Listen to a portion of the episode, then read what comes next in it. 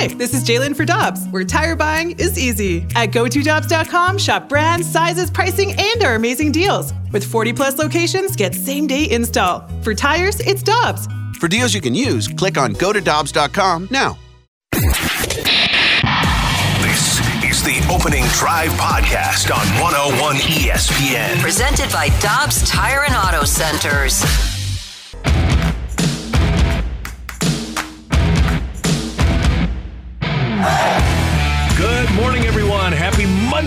Great to have you with us on the opening drive on 101 ESPN. Kerry Davis, Matthew Rocchio, Randy Carricker.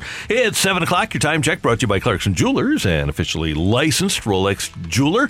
How was the weekend of one Kerry Davis? My weekend was pretty good. I mean, it would have been better had my Illini been playing in the Big Ten championship game. It would have been better. It was still good. And just look at it this way your team should have been 11 and 1. So you can just deal with what your mind tells you rather than what the standings know. tell you. I don't know if that helps. I don't know if that actually makes me feel better or or worse, Randy. It is just it is what it is. We get to go to a good bowl game, so you know that's a good part of it. But next year, hopefully, we can uh, finish things out the right way. And we are going to talk about bowls later in the show, but I will tell you one thing that is absolutely certain during the bowl season is that Purdue is going to get drilled I mean, in yeah. their bowl game. Why, why wouldn't they? Hey, mean- they, they they took their loss in the Big Ten championship game, and now they get a chance to lose another ball game, and that makes me feel better about losing to them. Here's what we got coming up on the show. Chris Kerber, the voice of the Blues. How'd you like to have that job? Is going to be with us at 8.15. Oh, Randy, I'm just saying. gotta he, he's gotta work, Randy. He's not shooting pucks or stopping them. What do you want I know. to do? He's got to tell us about that. Uh, Mizzou coach Eli Drinkwitz at 9.15, and then Danny Mack will be with us at 9.45 talking some Cardinal baseball on this, the opening of baseball's winter meetings in San Diego, and hopefully the Cardinals will be able to accomplish something this week. We're gonna sign someone? Maybe. Hopefully, Hopefully. Maybe? Yeah, now's you the time. know. All right, Well, I'm glued in. I thought free agency started a few weeks ago, but clearly it Yeah. starts today. at the winter meetings. Man, it was a rugged time for the Blues. Saturday night, they're in Pittsburgh, and the Penguins rolled the Blues by a score of uh, six to two. Cappy Kapanen with a hat trick, and the Blues were just generally bad. Coach Craig Berube, his thoughts on the team's performance. Got to be better. Everybody. Goalie, too. It's not good enough. Agreed, 100%. He, and if you, if you didn't see the game, Jordan Binnington was not great, and he allowed three goals in the first period, was pulled when he allowed a goal early in the second period, his fourth goal, and as he leaves, he gets a 10 minutes, 10 minute misconduct for jawing at the official. He was uh, throwing a glove into the, the face of a Penguin player. Coach Craig Ruby, what'd you think about his frustration?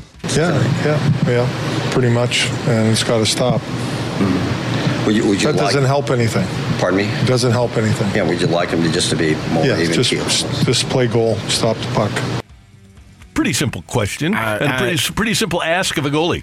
I mean, it's kind of in the d- job description. Is Yeah, is if you were to uh, fill out a job description for for goaltender, it would be to stop pucks from going into the net. I think that would be number one. Um, and he didn't do it very well. No. hasn't hasn't been doing it very well. And you know, I know I I, I know that. The, the teammates and the coaches will say, you know, everyone around him has to be better, but he has to be better as well. And this team is is is struggling mightily right now, and you see the frustration from Jordan. He he is he is extremely frustrated. He's bothered. He's not comfortable with what's going on, um, and it and, and it's and it's leading to losses. And so at some point, you know, you got to figure out how we correct this thing because it, it's not good right now. Gary, we can talk all we want about tipped pucks and deflected pucks and how he didn't have a chance and how he has played well despite the fact that uh, he, he's allowed a bunch of goals. I'm looking big picture here, okay? And this isn't all just tipped pucks. His first year, the Stanley Cup year, his goals against is 1.89. Next year it goes up to 2.57. Year after that, up to 2.65. After that, last year, 3.13. This year, 3.27. That's 46th in the NHL. His How many, save- how many teams are in there in the NHL? Uh, there are 30. okay, Or th- is it 32 now? 30, 30 32. Yeah, we got 32. I'm 46? 32, yeah. Yeah, now, 'cause now, 32, and he's 46. Uh, yeah, That's base, not great. ba- baseball and basketball are 30, and the NFL and NHL are 32. Yeah, there we go. Checking. Uh, his save percentage, first year, 927. down to 912, down to 910 in his third year, down to 901 last year, down to 895 this year. His goals against has gone up, his save percentage has gone down in each of his five seasons in the NHL, and Binnington this year 44th in save percentage, 46th in goals against, 44th in save percentage.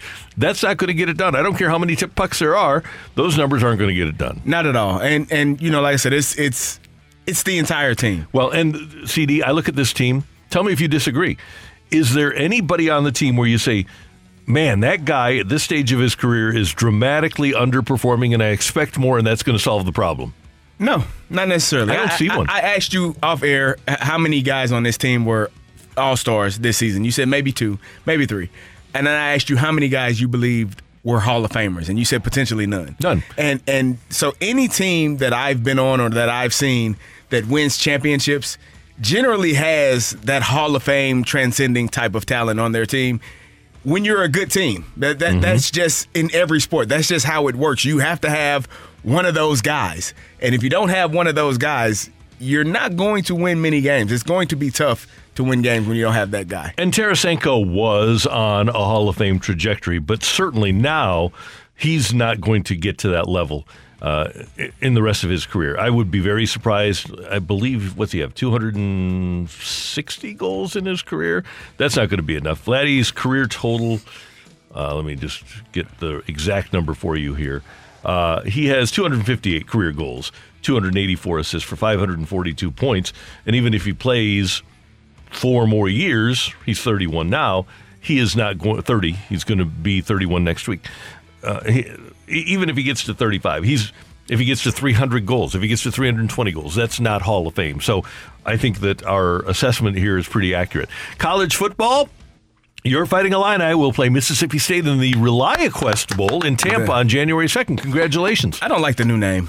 I I, I like the Outback Bowl. It, it, it meant it meant something. Mm-hmm. It's it, it was it signified Big Ten SEC matchups. Yeah, and I'll bet when you went to the Outback Bowl, you probably went to Outback and got a free meal. Now, what do you get from ReliaQuest? What is ReliaQuest? Pr- I'm guessing that it's probably some financial. Sounds like insurance help. or yeah, something like Yeah. that. Yes. Uh, oh, you get a free ReliaQuest quote, no you obligation. ReliaQuest is. I have no clue. And uh, Mizzou will one up you because Mizzou's playing in the Gasparilla Bowl Do on tell. December 23rd. Do tell if you know what that is. Okay, let's check that out. That's, that's why we have the Google machine. I swear, when I when I first heard that prediction uh, in the Brett McMurphy article uh, late last week, I honestly thought there was a misspelling, and I was like, "The Sarsaparilla Bowl." I was like, I've, "I've seen Big Lebowski enough to know a little bit about some sarsaparilla." Is Gasparilla a plant? Here we go. I think it is. Yeah. Uh, let's see. College football game played in Tampa. Uh, was played at the at Tropicana Field in St. Pete. Renamed the Gasparilla Bowl as a nod to the legend of Jose Gaspar, a mythical pirate who supposedly operated in the Tampa Bay area. A mythical pirate. He's the last of the. Oh, it looks like uh, honestly, Wow. the picture I'm looking at honestly looks like this is who they modeled the Buccaneer from like the original Buccaneers 1970s orange logo. Oh, nice. This looks like honestly who Okay. they could have modeled it off of. I- I'm Well, good with that. He was the Well- last of the Buccaneers. Both teams play in Tampa, which is something. And uh, if you're an Illini and a Mizzou fan, maybe you just stay down there for Go a down week. for a little while. Spend Christmas in Tampa. Wait, I'm sorry. If if, he- if he's a Spanish pirate, is it, is it Gasparilla Bowl? Oh, probably. There, that's a good point. I'm just saying. The L is silent. I, I, that's I- all I'm I- just I don't saying. know. He's a Spanish pirate. This is interesting. Guys, my opinion top four college football, the uh, college football playoff. Number one, Georgia. Number two, Michigan. Number three, TCU. Number four, Ohio State. I believe they got it right. I do too. Uh, TCU took a tough loss in overtime to Kansas State in, in, the Big 12 championship game. First loss of the season. It would be difficult to put a two-loss team in Alabama over Mm-hmm. them, seeing the way that they lost. Had they gotten blown off, the the, the USC Trojans got the doors blown off of. They, that was Yeah. uh, uh, uh, a terrible display. Utah just really took it to them the entire game. Um, but the way that TCU lost that game, I, I think they still deserve to be in the Final Four, and, and therefore the, the committee kept them in. One thing about USC, and by the way, this is thing with Lincoln Riley's Alex Grinch defenses, happened at Oklahoma when they would make it to the playoffs too, once they would get out of the Big 12. And Utah's a tough, physical team. You got to be able to tackle. If you're going up against a tough physical offensive team, you got to be able to tackle, and USC just could not tackle on Friday night. Well, Utah was just tougher. I mean, Yeah. even even the play where uh, Caleb Rising, their Utah's quarterback, got his helmet knocked off, he got lit up. It was one of those hits where I screamed in there. I was like, "Whoa!" I don't know. When I watch football and I see certain things, I tend to let out shouts because I'm so excited. A- and and he he popped right up. Yeah. helmet on, popped up, and it didn't phase him. And so when your quarterback can take a shot like that, it, it lets you know you have a tough dang on team, and they really were they they out physical USC in every facet of the game. Yep. So Georgia will play Ohio State, and Michigan will play TCU in the semifinals. Meanwhile, college basketball. Sa- uh, Sunday last night, Mizzou beats SIU Edwardsville 96-89 at uh, Mizzou Arena in Columbia. Saturday, SLU with a big win over SIU Carbondale 85-72, and back on Friday night, your Illini were uh, winners on uh, over Maryland. So go, Well, no, go, we- go- we oh, lost. you- oh, you lost. We lost to Oh, Come on, I was Yeah. going to try to give you some Yeah, credit we there. lost. We lost to Maryland, Maryland. now At two and zero against the against the opening drive right now in basketball, and I, frankly, I, I don't I don't I don't appreciate okay. it. I don't appreciate it. all right. I gotta have a talk with Alexa Dad. Yeah. Come on, let's get this straightened out. No doubt Oh, about she it. would definitely be bragging, huh? Yes, you would. Yes, you would. And uh, finally, last night, if you didn't hear or didn't get a chance to see Sunday night football, it was not a good night for the Indianapolis Colts. They lost to the Cowboys 54 to 19. Yeah. Whew. How about them Cowboys? How how about it? They are they are surprising, Randy. And I, I, I will say that I did not expect them to be. I just expected them to be ho hum, eh, just kind of buzz through as they normally have. And they're, they're they're playing extremely well and putting themselves in a position. They they probably won't catch the Eagles, but putting themselves in a position that if they play them in the playoffs, it could be a very very good game. And with Jimmy Garoppolo out for the season now, Yeah. it looks like Dallas and Philadelphia in the NFC. All due respect to Minnesota. All due respect. Uh, one of my favorite Twitter followers is a guy named Roger Sherman. He uh, throws out a lot of great stats for everything, and he threw out one of the best ones I've ever seen in that game last night. The 33 point fourth quarter score difference in last night's game is the tied for the tied for the biggest in NFL history. It is tied for a game between the Chicago Cardinals and the Milwaukee Badgers from 1925. Wow. Wow. That is unbelievable. That's how I mean, literally a historic. Just getting your teeth kicked in in the fourth quarter for the Colts yesterday. Yeah, the uh, the Colts were yeah, not great, and they did. Uh, the Cowboy defense came through. I mean, everything. It was it was an impressive performance by Dallas. I just hope, I just hope they don't win. Um, not great. No. So we're off and running here on the opening drive, Monday, December 5th, 2022. Coming up, three things we loved about the weekend on 101 ESPN.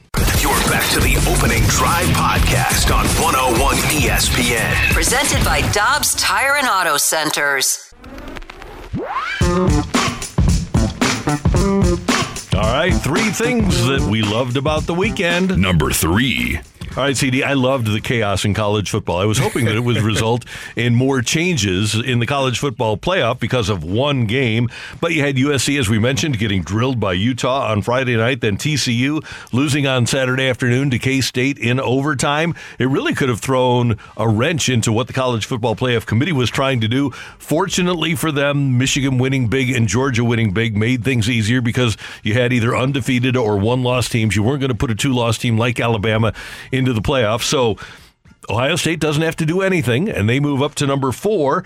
And I really do like the two matchups that they have for the semifinals. I like Georgia and Ohio State, and I like Michigan and TCU. I'm, I'm intrigued to see how good TCU really is out of the Big 12. And the Ohio State fans hate their coach, and I'm really interested to see how they react when their team gets beat by 21 by Georgia. No way they were going to let uh, Michigan and, and Ohio State be three and four, so they would. No. Play, I mean, two and three, so they were playing that, that semifinal game. They they were going to have to allow them to play in a championship game if they were both going to win. Yeah. yeah. I love having the things that we don't expect to happen happen in sports, and that's Yeah. what it was. Definitely. Uh, my number one for for I mean my number three uh, was yesterday watching the Philadelphia Eagles take on the Tennessee Titans and the manner in which they handled their business.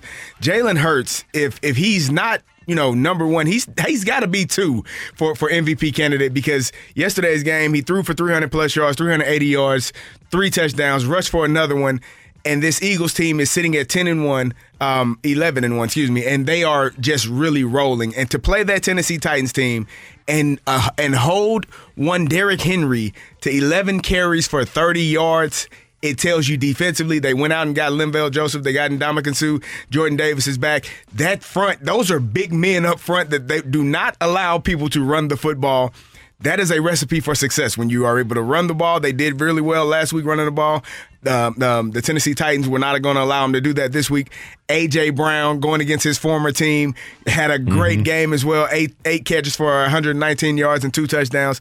Just really rolling and surprising me that they are still playing at such a high level the way that they are and not seeming to slow down at, at, at one bit. And Kerry, not many teams in the NFL in this day and age have a great offensive line. The Eagles have a great yep. offensive line. Lane Johnson is healthy. Kelce is playing great. Vilata, their left tackle, has he, well, you talk about a monster. And you played with Max Starks, who's yeah. a monster. Vilata's yeah. like that, yeah. right? He's, he's, the same kind of Big guy. Fellas. Yeah, and it looks to me like uh, Jalen Hurts is fresh as a daisy. He's he's not getting hit, and you saw his gritty, his dance after his touchdown run. He looks like a guy who's playing on opening day. He's having a good time, and when you're having fun and playing well, uh, you tend to win games.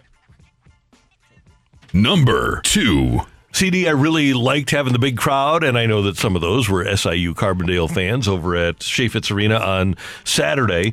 But SLU rolls the Salukis 85 72. And one of the fun things about watching Billiken basketball right now is counting Yuri Collins' assists.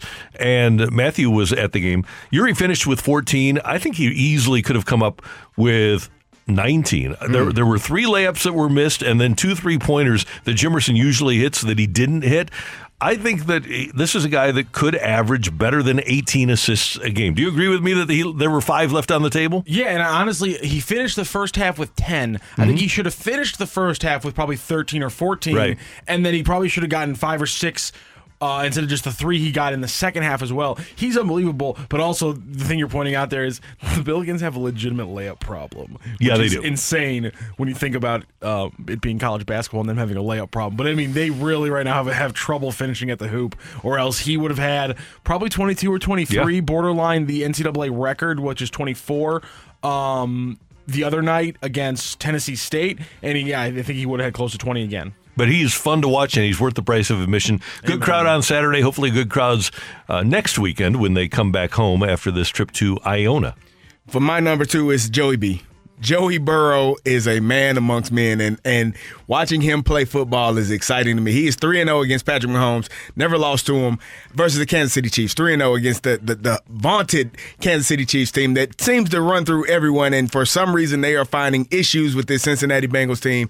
Um, Samaje Perine, you have Joe Mixon who is out with a concussion. Samaje comes in and runs the ball to the tune of 106 yards on 21 carries. Ja'Marr Chase, T Higgins, Tyler Boyd, they have so many many players on this offense, and then don't forget about the defense. But it all starts with Joey Burrow. He is as cool as they come. You know, when he won the national championship in the Heisman, you, you really thought that you know, maybe this is an act. Maybe this was just a good uh, a college team with a lot of great players. You got Ja'Marr Chase and Justin Jefferson on your team. You're you're you're, you're going to be the best team. But he is the he seems to be the one, the engine that gets that entire thing going at LSU and now in Cincinnati. Mm-hmm. He's just a special special talent. And to watch him play football, not have any uh, stress in his life when he's playing, he looks like he's he's just out there having a good time, and it's not it's, it's worry free football.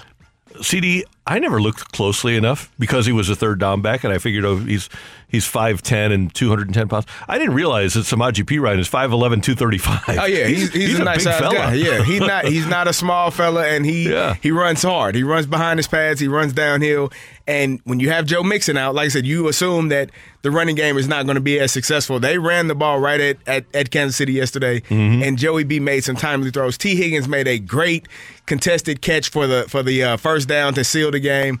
Like these guys have a lot of time. And Ja'Marr Chase, we talk a lot about uh, uh, uh, Justin Jefferson. Mm-hmm. Ja'Marr Chase made a one handed catch on the sideline that he was out of bounds on. That was absolutely amazing. Um, you know, these guys have so much talent. It's going to be fun to watch them uh, these next three, four years play. That LSU championship team was pretty good. Uh, it was really. I mean, yeah, yeah, they were really good. They- they- they- they had a some few players. guys. Yep. Had a few. Number one. All right, uh, CD, the definition at uh, merriam-webster.com for pox, a pox upon you, is a disastrous evil. And it is a pox upon the baseball writers that they didn't take it upon themselves to vote Fred McGriff into baseball's Hall of Fame. It took a special committee last night to vote the crime dog into the Hall of Fame. This is a guy that had 493 career home runs, 1,550 RBIs. He had a uh, 272 career average, 306 career on base. Uh, he slugged 577. He, he was just a fantastic player, had an 886 uh, OPS in his career. His, his slash line was 284, 377, 509, 886 OPS. And it's about time, at the age of 59, that the crime dog, Fred McGriff, is voted into baseball's Hall of Fame. It should not take a contemporary committee to get him into the Hall of Fame. The writers should have put him in. And this is one of the things when crime dog has to be put in by a special committee that makes me think that the baseball Hall of Fame voting process needs to be overhauled. It's ridiculous that he didn't get in before now. Thank goodness that he did. And it's one of the things I loved about the weekend that the crime dog did get voted in last night. Yeah, f- uh, good for him. Awesome that he finally got in. You said that had he got to 500, you think it would have been a no brainer. Right. Uh, but he's seven home runs away, so it, it should still be a no brainer um, from from that. But to finally get in, to finally get voted in the way that should have happened years ago is, is good for him. Crime Dog was, I mean, you, what what better nickname, Fred McGriff, the Crime Dog, could you Right. could you have? You you gotta love the nickname and love the player. It was fun to watch him play baseball. Yeah, he he was fantastic. And oh, by the way, Clemens and Bonds are not ever getting into the Hall of Fame. That was made abundantly clear Yeah, last night when they both got less than four of the 16 available votes. Not gonna happen. No. Nah, that, that ship has sailed. Yeah. Uh, my number one for me is is Deion Sanders going to Colorado. Um, just you know, I, there has been a lot of anger, angst in, in terms of him leaving Jackson State, and and when you think about all of the things that that man did for that university, for that city, for that state. They, those things cannot be taken back. And he really laid down the foundation, the blueprint for any coach that comes after him to say, hey, if I just stay on this path, we can continue to have this type of success and really set it up for all of the HBCUs if they decided to follow in that direction, in that same path. He did such an outstanding job for the state, for the city, for that university, and to now allow himself and his sons to go play and work at uh, the University of Colorado University. I am I am extremely happy. If you looked at my my bio uh, when I got to the University of Illinois, it asked favorite player.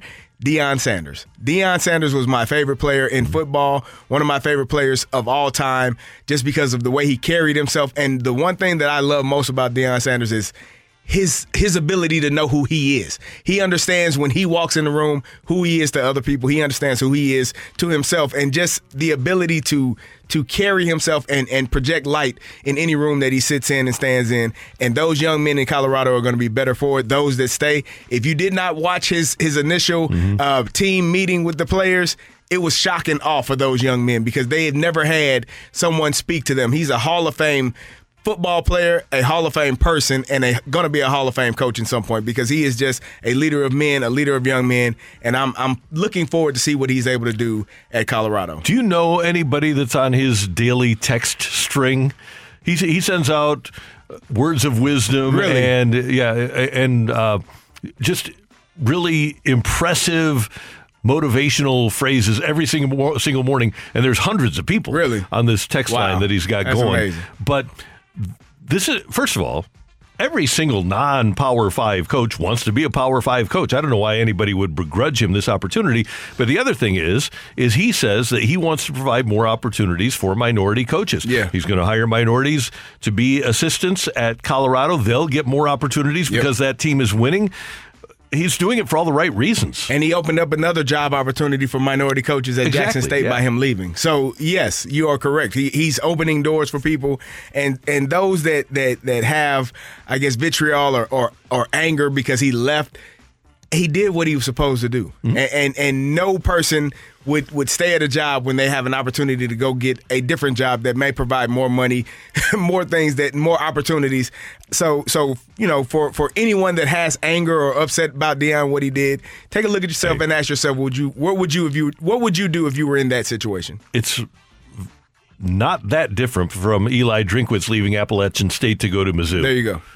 I eh, I mean, you, you build something up, and then you get an opportunity to go somewhere else. You have to take the opportunity. Every coach does it. Yep. That's Kerry. I'm Randy. Those are three things we loved about the weekend. Next up, did the College Football Playoff Committee get it right? And what bowl matchups intrigue us the most? That's next on 101 ESPN. If you look good, you feel. If you feel good, you perform good. If you perform good, what comes next? They pay good. You're back to the opening drive podcast on 101 ESPN. Presented by Dobbs Tire and Auto Centers. when you have two losses and you're sitting there on the outside on the bubble, at the end of the day, this was rewarding TCU for a regular season win against what is now the Big 12 champions. And Ohio State's two wins against Notre Dame and a top 10 team in Penn State, that trumps Alabama's best wins at Texas and Mississippi State. ESPN's Heather Dinich on the top four in college football being Georgia, Michigan, TCU, and Ohio State, and Kerry Alabama, despite the protestations of one Nick Saban, is left out of the Final Four. My guess is, though, if that if you ask Nick Saban today in a private moment, do you really deserve to be in there? He'd probably say, no, we, we lost two games, and yeah, they were on the last play of the game. But yeah, I, I I don't know how you could put it. If you're on that committee, how do you put a two-loss Alabama in above any of those one-loss or undefeated teams? I think I think he would say yes, and I think he would say because we played a tougher schedule than than uh, than TCU did, um, and he would probably say than uh, Michigan or, or Ohio State did. Now that would be his opinion, but th- I think he would still believe that his team having the opportunity to play against any of those teams would be favored. And uh, against any of those teams other than Georgia that are in the Final Four, I- just believe he he believes that, and he might not be wrong. I well, he might have a team that yes would be favored against TCU, but the fact of the matter is TCU did have a stronger strength of schedule and suffered only one loss, and I do think that the wins are a big part of this too. The, the lack of big time quality wins for Alabama hurts them as well. But I. I would say that 99.9% of the people, maybe 99.5, because maybe that 0.5% that are Alabama fans, they won't agree here. Yeah, th- I mean they want their team in, but you know, I don't see how anybody could rationally say, though, unless you're an Alabama fan, that the CFP got it right. Even with the, the rankings, Georgia's been number one most Mm-hmm. of the year. Michigan clearly is the only under other undefeated team, and they won at Ohio State. TCU only suffered one loss, and it was in overtime to a really good Kansas State team. And then Ohio State, a one-loss team, and they lost to the number two team. Right. I mean, I, think as you look at it, it definitely um, is. There are the right four teams to, to have the opportunity to play for a championship, and and on the outside looking in, you're going to have Alabama, you're going to have Tennessee, who feels like you know Tennessee probably if our quarterback doesn't go down versus South Carolina, maybe we're still uh, in this in this situation to have an opportunity to win a championship. But I, I do agree, TCU played their butts off. They lost by three in overtime to Kansas State. And it's their only loss of the season. They still deserve to be in and have an opportunity to win a championship. ESPN's Adam Rittenberg on Alabama missing out. They are a great collection of talent. I don't know if they're a great team. I think that's what everyone has to remember. The people that are arguing, well, they're one of the four best teams. No, no, no, no, no. You're a great collection of talent. You might have the best offensive player in the country and the best defensive player in the country in Bryce Young and Will Anderson Jr. But as a team, you didn't play to your capability nearly enough, and that's why you're sitting at home, at least for the playoff, and deservedly so. You have to show up on a regular basis in this sport, uh, you know, against really good teams and against not so good teams. And Alabama didn't do that enough. And so they're exactly where they belong on the outside looking in. I will be really interested to see how Kansas State stacks up to Alabama in the All State Sugar Bowl that's going to be played on January uh, let's see, that is a December 30th game. December, th- no, I'm sorry, December December 31st. 31st. Yep. Uh, I, I'm intrigued to see how Alabama and K State match up. That's going to be a good game. And, and so here's where here's where Alabama is going to lose me because you're going to have some of those kids opt out of the bowl. You're going to have kids that are entered in the transfer portal. So when Kansas State beats the hell out of them, which they probably will, kind of like what UCF did versus was it LSU? Yes. a few years back. Yep. Uh, everyone in SEC country, SEC land, oh, they didn't care about that bowl. They didn't care. You you you have the best team uh, allegedly, uh, according. So you can't have it both ways. When Kansas State thumps them and Deuce Vaughn rushes for 145 yards and a couple of touchdowns, has one receiving. They are going to say that they did not prepare or they, they, they weren't, they didn't care about the game. But Kansas State does care about that game, and I think they will go in there and take care of business. That would be a huge feather in the cap of the Big 12. It definitely if would Kansas be. State would be able to beat them. And if Bryce Young doesn't play, then all bets are off, right? Well, yeah, yeah. They, they, they're- but but if you're Alabama, you have four star, five star backups, correct? You're supposed to. You- you- that's what you that's what Yep. you build your your your team on, and how great you are in that SEC. You should have an opportunity to beat whoever you play. Now, I, I like the idea of group of five teams getting an opportunity. I really do. But I think it's kind of unfair to have Tulane playing against USC. Yeah, that doesn't seem right. I saw that and I was like, eh, that that just it doesn't match up with the theme of all of the other uh, New Year's Day games. I, it just didn't feel right. The Penn State Utah game, I think, is going to be a very good one. We saw I. Utah versus USC on Saturday. Penn State only has two losses, and those are against Michigan and Ohio State, and so they are a very good team as well.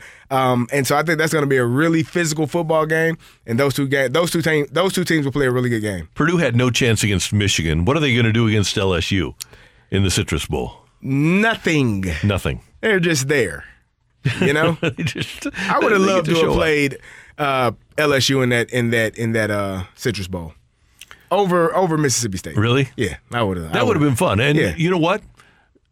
I think the the coaching matchup there and the the type, the style would have been a really interesting matchup. We lost to Purdue though. That's why they got that that bowl and we didn't. Okay, let's touch on a couple of more Iowa and Kentucky in the Music City Bowl. I know what you think of Iowa, and I kind of think the same thing of Kentucky. I think Kentucky is because of what Mark Stoops has built there. They're a couple a couple of notches above Mizzou now, and Iowa I think is essentially a, a really good Mizzou. Iowa, yes. Uh, if you if you don't like offense, Yeah, if you just that was a lot a lot of this year for Mizzou. Yeah, but at, at times they had guys they could throw the ball to and make Yeah. good plays. Iowa is is at times a snooze fest watching them play football. It's like, or, what it, it's like what I, I didn't watch football in the fifties or 60s Uh-huh. when when before we actually opened the game up. But I would have to assume that a lot of that was was what Iowa is doing now. I think the transfer portal should allow Cade McNamara to be able to play for Iowa in the now, bowl game. please let him play. Tennessee and Clemson. And by the way, Ungalele is going into the transfer portal. I don't know if he'll be available for Clemson in that game. You know, it, it's You want to give me the real name? No, no, no, no, you, ukulele- you, you need to find on that one. I just think it's it's just the way that Dabo handled the quarterback situation, especially at the end of the year, was just.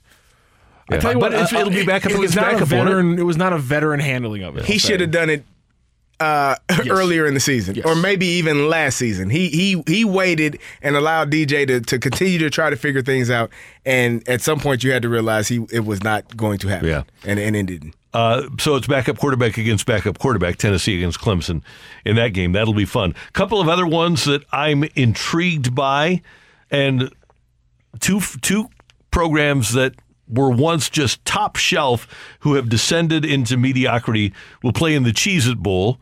And apologize to you if you're a Cheez It fan, but those two teams fit in a mediocre bowl. The Cheez It Bowl, Cheez Its are mediocre, the Bowl's mediocre, Oklahoma's mediocre, Florida State's medio- mediocre. I think Cheez-Its are a little bit above mediocre, but these two teams are not. I, I, agree with that sentiment. Those two teams, Florida State, Oklahoma, uh, they they are just they are just two teams right now, Mm-hmm. and, and playing in the Cheez-It Bowl. So yeah. And then I, I want to get your take on any other games that intrigue you. But we thought it might be Mizzou and Kansas in the Liberty Bowl. It's Arkansas and Kansas in the Liberty Bowl. Mizzou beat Arkansas. And hey, you can drive to Memphis eh, from a lot of Arkansas in 45 minutes. So there will be a ton of Arkansas fans there. So they'll sell a lot of tickets, but I still think that that game would have been better had it been Mizzou in Kansas. Well, we, we had a report last week that Mizzou didn't want to Yeah, play know, Kansas in a bowl I game, know. and and so whether or not that's true, I think Mizzou came out after our show and said that that is false. Yeah. Uh, but you know somebody's lying. Mm-hmm. Somebody is not telling the truth, uh, and, and so maybe that had something to do with why Kansas is playing Arkansas as opposed to playing Mizzou. Any other bowls that uh, catch your fancy? Nah, I, I think the um, you know, I'm looking at the. It was what? Where did it go? I just lost it. I can't. I've just been it. thinking about how I want this exact carbon copy season to happen in 2024 because everything would have been fantastic. Everything, including down to the Tulane being 12. This would have been a perfect season if you extrapolate the, the, the playoff. And listen, I'm excited for this top four. I think it's going to be a lot of fun. It was just insane when there was a point last night right before Michigan kicked off where I asked you guys, what happens if Michigan would lose this game? And then slowly as the game started, all the all the college football talking heads on Twitter were like, oh, this game doesn't matter, does it? and it was kind of the consensus in our tweets as well. It was like, oh, this game doesn't really matter, which had an odd feeling the entire time, knowing that really this doesn't change the rankings at all, no matter what happens here.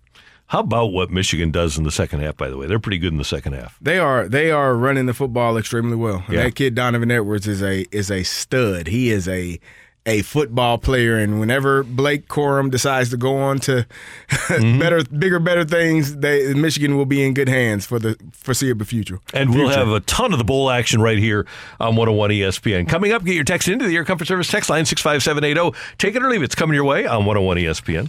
You're back to the opening drive podcast on 101 ESPN. Presented by Dobbs Tire and Auto Centers. It's time for Take It or Leave It. Want to say something? Want to put it out there? If you like it, you can take it. If you don't, set it right back. Get your text into 65780 and give us your Take It or Leave It. Brought to you by Gloria Lou Realty. Visit GloriaHasTheBuyers.com and start packing. That's my final offer. Take it or leave it.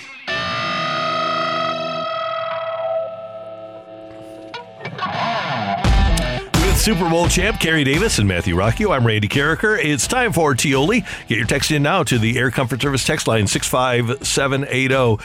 CD, the St. Louis Blues are currently six points behind third place Minnesota in the Central Division and five points out of the last wild card spot in the Western Conference. Take it or leave it. At any point during the rest of this season, the Blues are in a playoff spot. Ooh. I'm At leaving it. Any point, At any point. I want to take it because I think there is they're they're gonna waffle on the 500 line Mm-hmm. the entire season. So there will be a team that dips below them at some point. It, it won't be because they have such a great run and take off and, and do, you know, uh, make a miraculous run for it. But I, I'll take I'll I'll leave it. I think they will be in the playoffs at some point. Right now, the Blues have Nashville, Calgary, and Vancouver between them and the final playoff spot, and they're only two points ahead of San Jose. I'm, unfortunately, I'm going to leave this. Eh, okay. And it's because of, and we're ta- we'll talk later. It's because of their record against playoff quality teams. It's not great. Okay, Randy. So tonight is a matchup. I guess you can call it that. The Buccaneers and the Saints. Um, and the NFC South does not have a team above 500. If if if the uh, Buccaneers were to lose, they still would not have a team above 500 after this game. The NFC East has four teams that are above 500. The NFC West has two, and the NFC North has has has one. Take it or leave it. They should not be allowed into the playoffs if a team has a below 500 record and they win their division. Totally leave it. Leave totally it. leave it. Yeah. The, absolutely. You- start the season with the goal of winning your division, and if you win your division with a record of seven and nine, then Did you really win your it is. division? Yeah. I mean, uh. Uh, you, you, is it, is it, is it the other team's fault that that your division is terrible and now a a seven and five or potentially eleven and what's that Six. six Yeah. Uh, Washington Commanders team. Well, they won't 11 5 and 1 because Mm-hmm. they lost they tied Yeah. one. Won't be in the won't be in the playoffs? Is that is that is that fair? Well, if Washington wanted to be in the playoffs, they could have won their division. Ah, eh, I hate it. I hate that the Tampa Bay Buccaneers are leading the division at five and six, and you hoped for chaos in the college football playoffs. I hope that New Orleans comes out and kicks uh, Tampa's teeth in tonight. CD, you are aware of the fact that if it's not for the rules where a team can make the playoffs just because they win their division, even if they're seven and nine back in the day, we would have never had beast mode. Nah, Yeah, okay, I'll give you that. That was a that was a that was a hell of a play. One play, but it was worth it. It was worth it. Also, I wouldn't have nightmares about that one game in Seattle as much. Oh, Danario, come on, Danario, you got to be better than that. Catch that ball.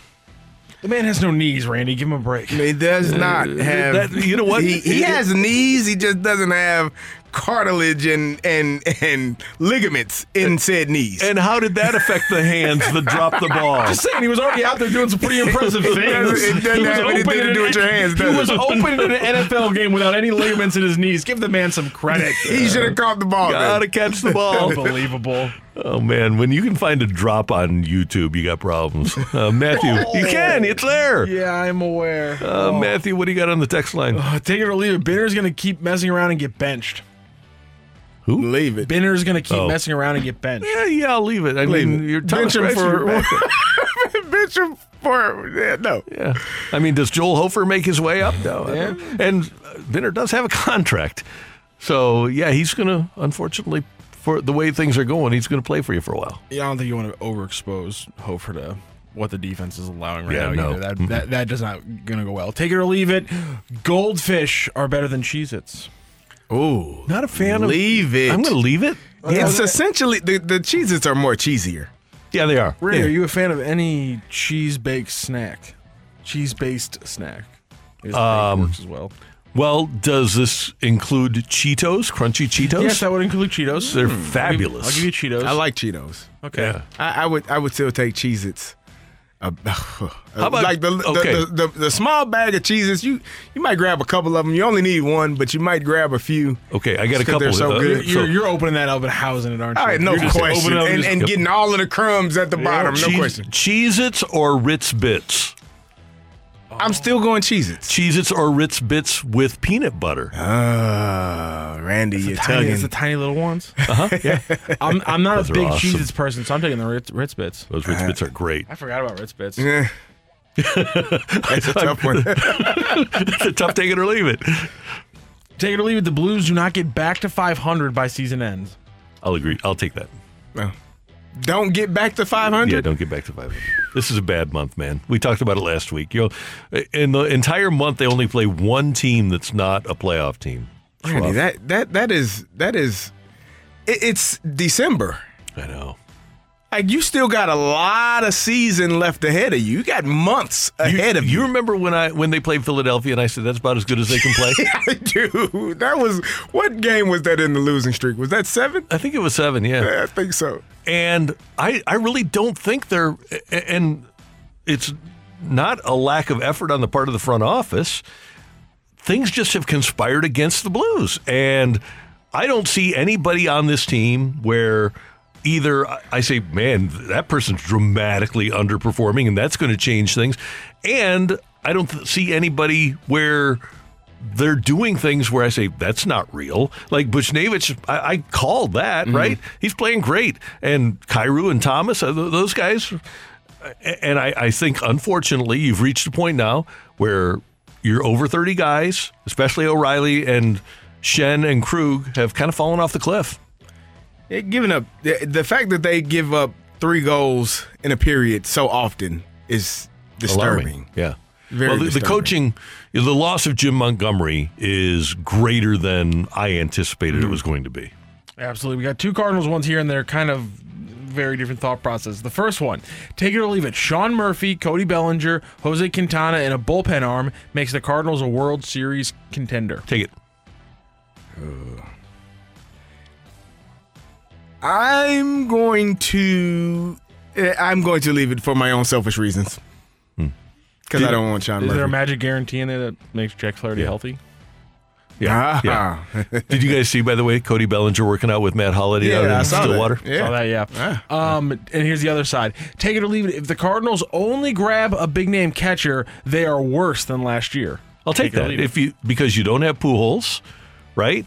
And you got some things last year. Uh, maybe if Tyler O'Neill is healthy and Jordan Walker winds up being better, but if you get a catcher, I mean, you got a really nice month, a winning month of August out of uh, Dickerson, who's not back.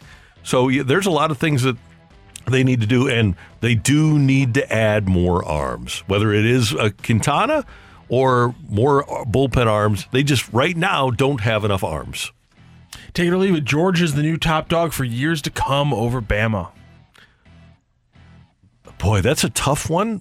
I'm going to take I'm it. going to take it too. Uh, the fact that they lost, how many players did they lose in the draft last year? Uh, In the five, first fir- round, five defensive first rounders alone, and you and are that didn't you include are, George Pickens in the second round. and you are right back to where you were last season, Lost and maybe have a, a, a you may be better than you were last season. So I, I I'll I'll take that. They're they are going to be they are in the mode of of what. Uh, what Bama was when they were recruiting and, and getting those five star kids left and right. Here's another two things. Number one, Nick is about 70. All right. And Georgia is right there adjacent to Atlanta's NIL money. Mm-hmm. What's Tuscaloosa adjacent to for NIL money? What what in the state of Alabama, what big companies are helping out Alabama in the NIL? It's really tough. You've got to have big companies to help out in the NIL world. And I don't know that Alabama's going to have that sort of support. Alabama may be the biggest company. Yeah, right. in Alabama, the yeah, university. no, no doubt about it. Thanks, Matthew. Thanks, Randy. Coming up next year on 101 ESPN, we've got a few rumors for you from the MLB winter meetings. That's coming your way next. You're back to the opening drive podcast on 101 ESPN. Presented by Dobbs Tire and Auto Centers. A fresh perspective on the day's top stories. It's the opening drive's fresh take. Brought to you by Schnucks Rewards. It pays to shop at Schnucks. Download the Schnucks Rewards app today.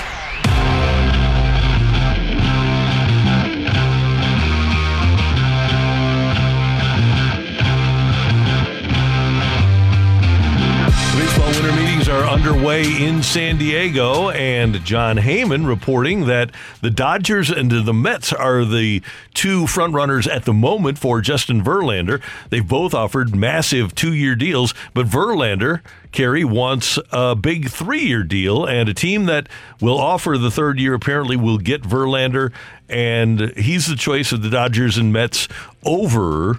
Carlos Rodon, who will probably go to the loser of those sweepstakes, and Rodon will get a big deal too. The Mets would be really interesting if they have Max Scherzer and Justin Verlander at the front of their rotation, a couple of 40 year old guys. And 40 year old guys that are still playing and performing very well. Um, it, it, it seems as though they, they are not having any issues in terms of arm issues or health or, or slowing down. So I don't know that you get, you said a three year deal? That's what he's looking for. I, I don't know that you give a 40 year old a three year deal. I, I just don't.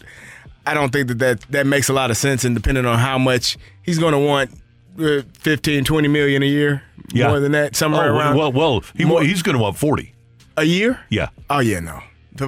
For the next three years. Yeah. Do you pay Scherzer, Scherzer got it. I don't. I don't. I don't. There's no way. He's got a new arm, Kerry. He just had Tommy John. He won the Cy Young. No.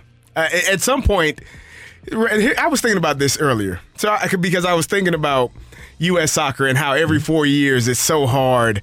You know, your body changes so much in four years as a as a professional athlete, as a as a human, in, in, walking around in normal day life, but as a professional athlete for four years. At, at 40, Randy, as a professional athlete, at some point. It's gonna fall off the Yeah. arm. Yeah, it's gonna yeah. stop. I don't know when that is. It might be 42 in three days. It might be 40 in, in 350 days. I don't know. But at some point, it's going to say, hey, buddy, enough is enough. And if you're paying someone $40 million a year Yeah.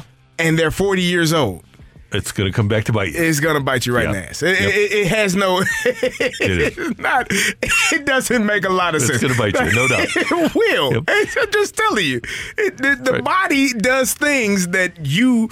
Randy, you wake up some mornings and I'm sure you're like, how the hell? What the hell did I do to hurt that? Yeah. Now imagine going out every day, throwing a baseball, running, doing all of the things you have to do to be to be a maybe not running as much as a pitcher, but jogging at some point. You gotta you gotta Mm-hmm. Your legs have to be strong. You gotta you gotta run and move a Yeah. little bit. Waking up and realizing, oh, this isn't working anymore. This arm thing, just not quite. Don't Yeah. have as much. And if you have two of those guys, if you're the Mets. yeah, you're gonna be in trouble. All right, let's get to the Cardinals. Mark Feinsand of MLB.com tweets update on Sean Murphy, the A's catcher. It still appears Oakland is close to a trade, but the Braves are not going to be the acquiring team, per source. The Cardinals, Rays, Guardians, and Red Sox are among the teams that have been connected to Murphy in recent weeks. You are not on that uh, sh- that Sean Murphy fan train, are I you? am, I am not. I have been on the Willson Contreras. I am probably the vice president of the of the bandwagon fan club for, for Willson Contreras. Maybe the president at this point in the St. Louis chapter. Uh, I do believe that, and we had Greg Amsinger on last week, and he talked about the thing that you have to remember is when you are making a trade, you have to give up something valuable to to another team as it.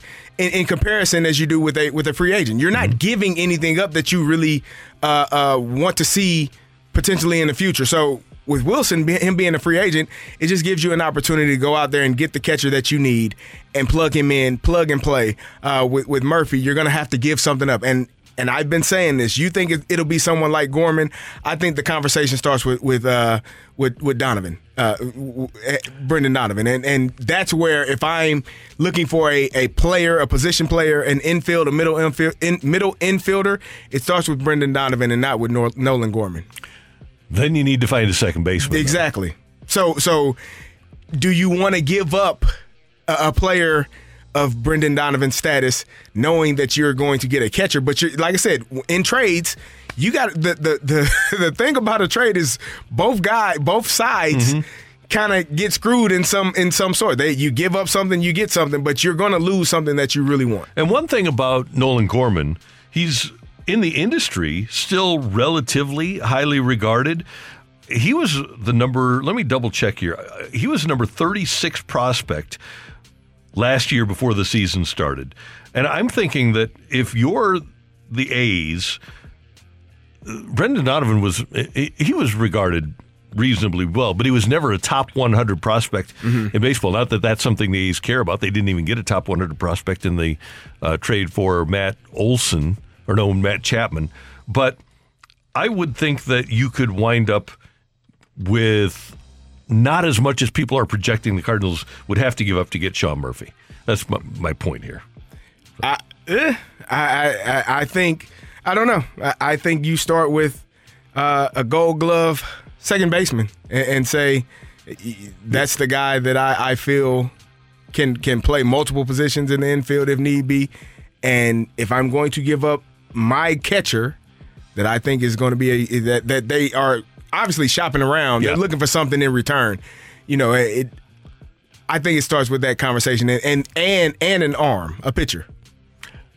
And that, I would think that would be Liberatore. Meanwhile, there there was a report last week in the Dominican that Contreras uh, met with the Cardinals, and then he was supposed to meet with the Astros as well. We don't know where that stands, but the the report was that the Cardinals had what was considered a productive meeting with Willson Contreras. I think that's the route that they're going. I think that you know there were reports you know during the season that Jose Quintana, uh, him him and him and Quintana were good friends, and they had spoken about Cardinals. Contreras thought he was going to be traded at the trade deadline, and, and you know was not. He was still still there. Uh, it seems to me that that the Cardinals would be a very good fit for Willson Contreras, staying in the division. Um, you know, going against the teams that he's familiar with, and playing in a city like St. Louis, you can't beat that. And there was also a report that the Cardinals were talking to Quintana about coming back. Nothing official there, but that was a report during the weekend that the Cardinals had at least opened conversations with Jose Quintana about coming back. That's Kerry. I'm Randy. That's today's Fresh Take here on 101 ESPN. Next up, the voice of the Blues, Chris Kerber here on 101 ESPN. You're back to the opening drive podcast on 101 ESPN. Presented by Dobbs Tire and Auto Centers. It's time for Curbside. He shoots, they score! With the voice of the Blues, Chris Kerber. They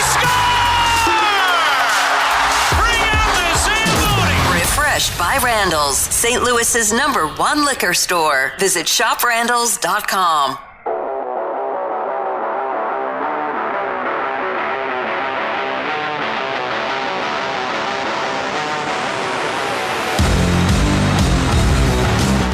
Blues continue their road trip tonight at Madison Square Garden against the Rangers. It's a 5 o'clock pregame, 6 o'clock faceoff with Chris Kerber and Joey Vitale here on 101 ESPN. The Blues getting ready to head out for their morning skate, and Curbs joins us now on the Brown and Crouppen Celebrity Line. Good morning, sir. How you doing? Randy, I'm doing well. How are you guys today? Everything's good. Is there anything that you can tell us to make us feel better about the way things are going with the Blues? Well, it's a game day, so it's always good to know that we get a chance to play again. Got a chance. um, yeah, so there's a well, the Rangers, you know, they've struggled with some consistency as well this year, Doug, and so they're they're floating right around 500. Uh, so uh, they traded Ryan Reaves, You know, so some of that muscle, some of that extra spark that they had with him is gone. Unfortunately, it's in Minnesota, not here in St. Louis. So um, I, I think that you know, really, this, this is just one where the Blues had the day off yesterday, kind of one of those scheduled days off. You're playing a ton of hockey, and they, we're going to get to the morning skate and just see how it goes. Look, the season just it clearly hasn't gone as expected or even as uh, as hoped. There is still plenty of time to turn this around and and and, and to make this a successful season. It's just going to matter be a matter of whether or not you know guys played the right way, that they know how to play, and and that's it. Really, just comes down to that. Hey, Curbs, you spoke about Ryan Reaves. Do the do the Blues need a, a, a, Ryan Reaves type of player on this team right now? Someone that is just physical and, and has no really no other purpose other than causing ruckus and and and, and just being a bully on the ice because they, they don't seem like they have a lot of that in them right now. Well, no, they don't, and no, they don't have that. Yes, they do need that. Uh, they haven't had that element since Pat Maroon left. Um, but it's not just it's not be the bully on the ice as carry as much as it is just there's a little extra jam to him. Uh, you know, in the locker room, you know, some some vocalness is needed. Somebody to keep things light to pick it up. You know, we've got some some really smart hockey guys and some really really caring guys and some guys that you know are are, are really intense. But just somebody, you know, Tyler Bozak, for example, did a great job of kind of keeping things light in the room. Jaden Schwartz was amazing when it came, believe it or not, to just kind of keeping things somewhat light and, and you know, and some cracking some jokes and stuff. There's, I think they're missing a little bit of that element in, in a big way. I would have loved to have seen the Blues go after him, but you know, I don't know if that if that was even an option. But yeah, they they need somebody with a little bit of that jam, without a doubt in my mind. Curbs the Blues four and eight against teams that are currently in a playoff spot, seven and five against non-playoff teams. Yet they're in a month where pretty much everybody they play is in a playoff spot. It seems to me they if the Blues are going to make it happen, they need to make it happen relatively quickly. Yeah, I think Doug Armstrong is getting to that uh, critical mass point. You know, he talked about when he met with the media what a month or so ago that you know, like, like and, and he's always had this. Remember when they traded Paul Stastny? He, he always he always said that the team's going to decide what we have to do, you know, and and if he just doesn't have the vibe, and I think that maybe more so than before, especially when you consider the fact that you've got you know four critical free agents. I think you know you, you unrestricted free agents at the end of this year. I, I think you've got to decide what direction you're going to take this team, and and I think the month of December is going to be uh, the the critical factor in that. And, and the reason, Randy, is it really comes down to I don't know that missing the playoffs by three points is a good thing for this team. And and I realize that it sound that sounded like just the biggest no duh statement, but I know what you're saying. It, it's not like it's not like you haven't it, at some point in time. And I don't think I, I honestly don't think the team is at this point. Okay, but they they may force the hand here, but but at some point in time, you know, do you actually because you've got like you've got your defensive core that's still pretty strong, and you've got guys under contract for three or four, you know, years at minimum. I mean, the the the, the shortest defensive contract of your top four is Nick Leddy. You've got the Schwartz, or I'm sorry, the the Thomas deal. You've got the the Kyrou deal. Know, you've got some other forwards that are under contract. You've got some youth coming up. And, and at some point in time, you're going, okay, you know, do you continue just to stay competitive with picking 20th, first, you know, 16th, 15th, that kind of thing? And I think Doug Armstrong's going to have to make a competitive decision on whether or not, and I'm not saying tank, but I'm saying whether or not you turn this team over to some of the younger guys and just see where the chips fall. And um, I think December ends up being the, the, the critical mass moment for him when it comes to that decision. Hey, Curbs, what are your what were your thoughts on Jordan Binnington? He got pulled from the game. Um, Berube had some comments about what he thought about what he did. What were your thoughts on, on that whole deal? Yeah, this is an interesting one, Kerry, because essentially what you're talking about is the personality of a guy that's your most important position on the team, right? Mm-hmm. So I, I do think that Jordan's frustration is, is coming out, and when he does that, he wears it on his sleeve. Maybe more so than any goaltender we've seen in the NHL. Who knows? Maybe since you know Eddie Belfour, Ron Hextall. I, mean, I don't know. I mean, you know, like like I mean, it, it's been a while, and but I think it's gotten a little over the top. I mean, look, taking the helmet off and saying something to the other bench as, as you're going through. It's just it, that one that that doesn't. Uh, I, I agree with Craig. Like that that doesn't help us. But I think Craig is just saying, look, we need everybody.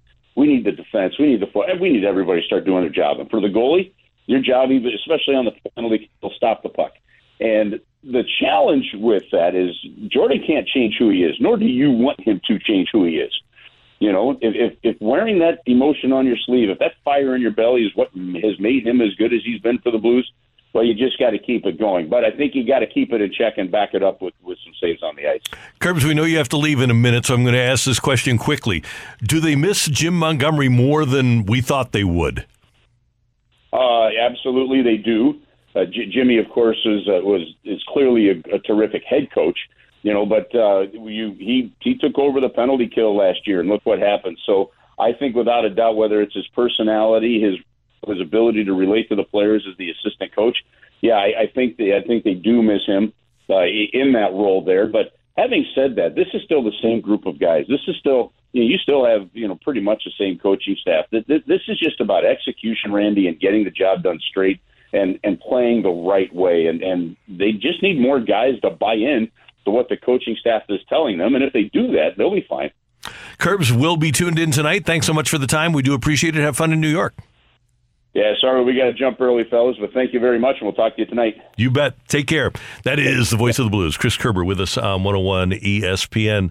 And Kerry, when, we come back, um, we've got the fight. Let me give you one quick note here. Okay. Blues have the fourth oldest roster in the NHL, mm. and the one of the worst things you can be is mediocre and old. And old. And so that, that, that's kind of what they're running into at least the facts right now the record and the age that's what would, you would be led to believe. That's Kerry I'm Randy. Coming up it's the fight on 101 ESPN you're back to the opening drive podcast on 101 ESPN presented by Dobbs Tire and Auto Centers. Welcome to the fight in the red corner average Joe Listener undisputed king of morning drive, please welcome Randy Karraker. Welcome back to the opening drive. I'm Kerry Davis, joined by Matthew Rocchio, and it is time for the fight. Rock, you ready to you are you ready for the fight? Oh yeah, I like these questions today. Yeah, I think I think these are some fun ones. There, there, there are a few questions here that are going to be challenging. Uh, maybe maybe challenging for Randy. I, I think you, you did know, a pretty I, good job. I usually go I usually go fairly topical, but I went off the beaten path a little bit. Today. A little bit, a little, so, a little bit off the beaten path today. Steve is our contestant today. Steve, how are you doing this morning? Good morning. I'm doing well. Are you ready for the fight today? As ready as I'm going to be, yeah. All right, here we go, Steve. When Ken Stabler won the NFL MVP in 1974, which St. Louis Cardinal finished second behind him? Was it Jim Hart, Jim Otis, or Terry Metcalf? Jim Hart.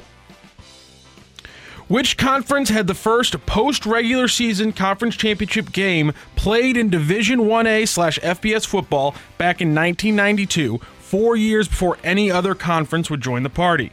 Was it the SEC, the Big Ten, or the Mountain West? SEC. All right, Steve. When forced to combine for World War II, which franchise did the Pittsburgh Steelers join with?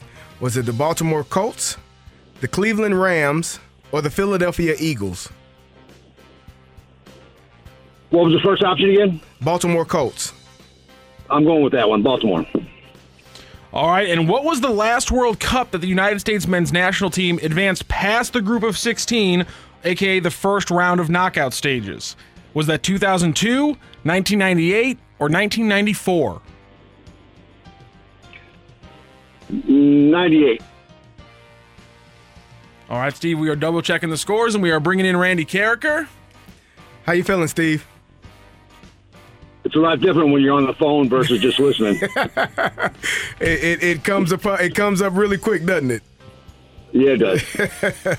Randy is coming back in. He doesn't have anything in his hand, but I believe he went out. I finished my banana, so I'm Uh, good. he's out. He went outside and took care of all of those things.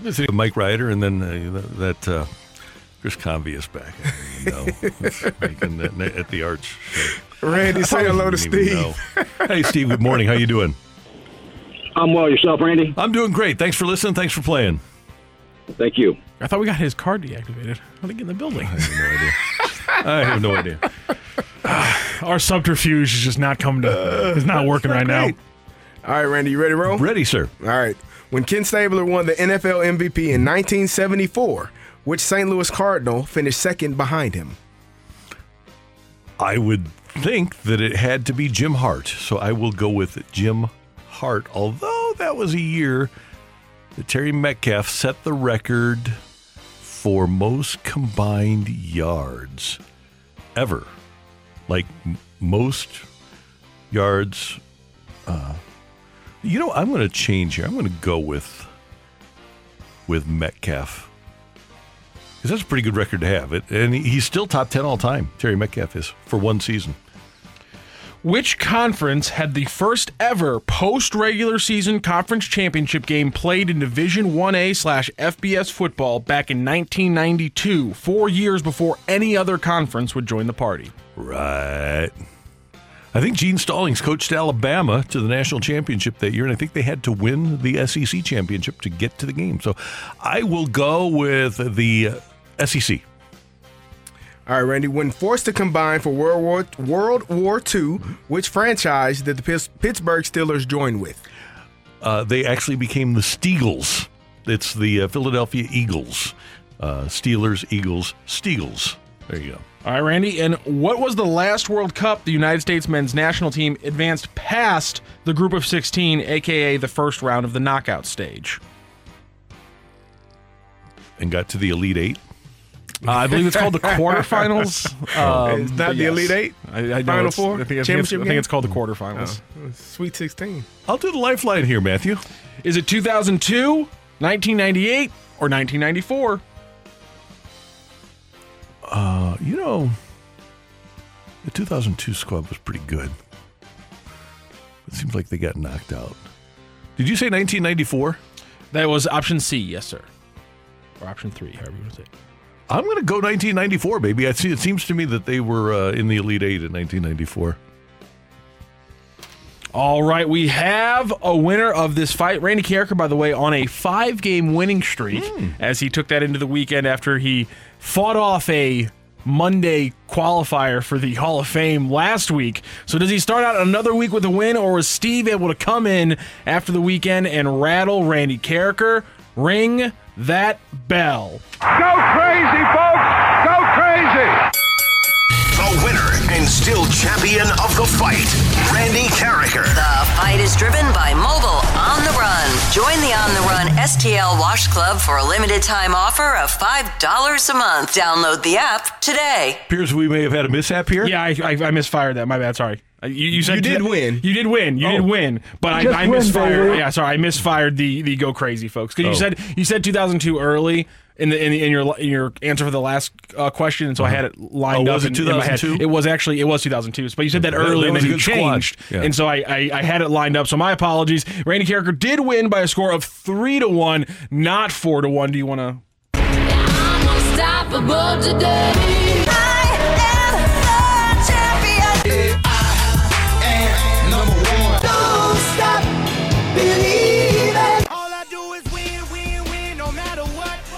There we go. Rand, Randy's really good at picking up on my facial expressions when I get scared. that, that's something went Oh, well, horribly, when you shook horribly wrong. no. I was like, yeah, but I, I just realized I fired the wrong center. So it was a 3 1 win for Randy Karraker. Let's go through those answers because he didn't get all of them right. So there's one sitting out there. Number one, when Ken Stabler won the NFL MVP in 1974, which St. Louis Cardinal finished second behind him? It was, in fact, Terry Metcalf. Over 2,000 total yards, 718 rushing, 377 receiving, 340 in punt returns, and 623 in kick returns. He also had eight total touchdowns. He finished second that year when he actually broke his own record the next year and had 2,400 yards. He finished third in the MVP voting. He was unbelievable, and uh, just uh, plug go to the the YouTube thing, like type YouTube.com. I've done that before, and then uh, type in Terry Metcalf, M E T C A L F highlights. He was Marshall Faulk before there was Marshall Mm. Faulk, except he fumbled a lot. Oh, He did. He had uh, league leading 14 fumbles that year that he was also second in MVP voting. 14 fumbles 14 in a year? in a year. He fumbled a lot. Oh, there's no way. he finished second in MVP voting. Randy, Randy, He fumbled a lot. There's no way. I'm the coach, and he even has an opportunity to be. No, that's how good he was. You ready? Oh, hey, Kerry, no Kerry, you way. ready? Kerry, ready for this Oh. one? Kerry, he played in 81 career games. He fumbled it 62 times. Oh no way! Had a game where he had five. No, how?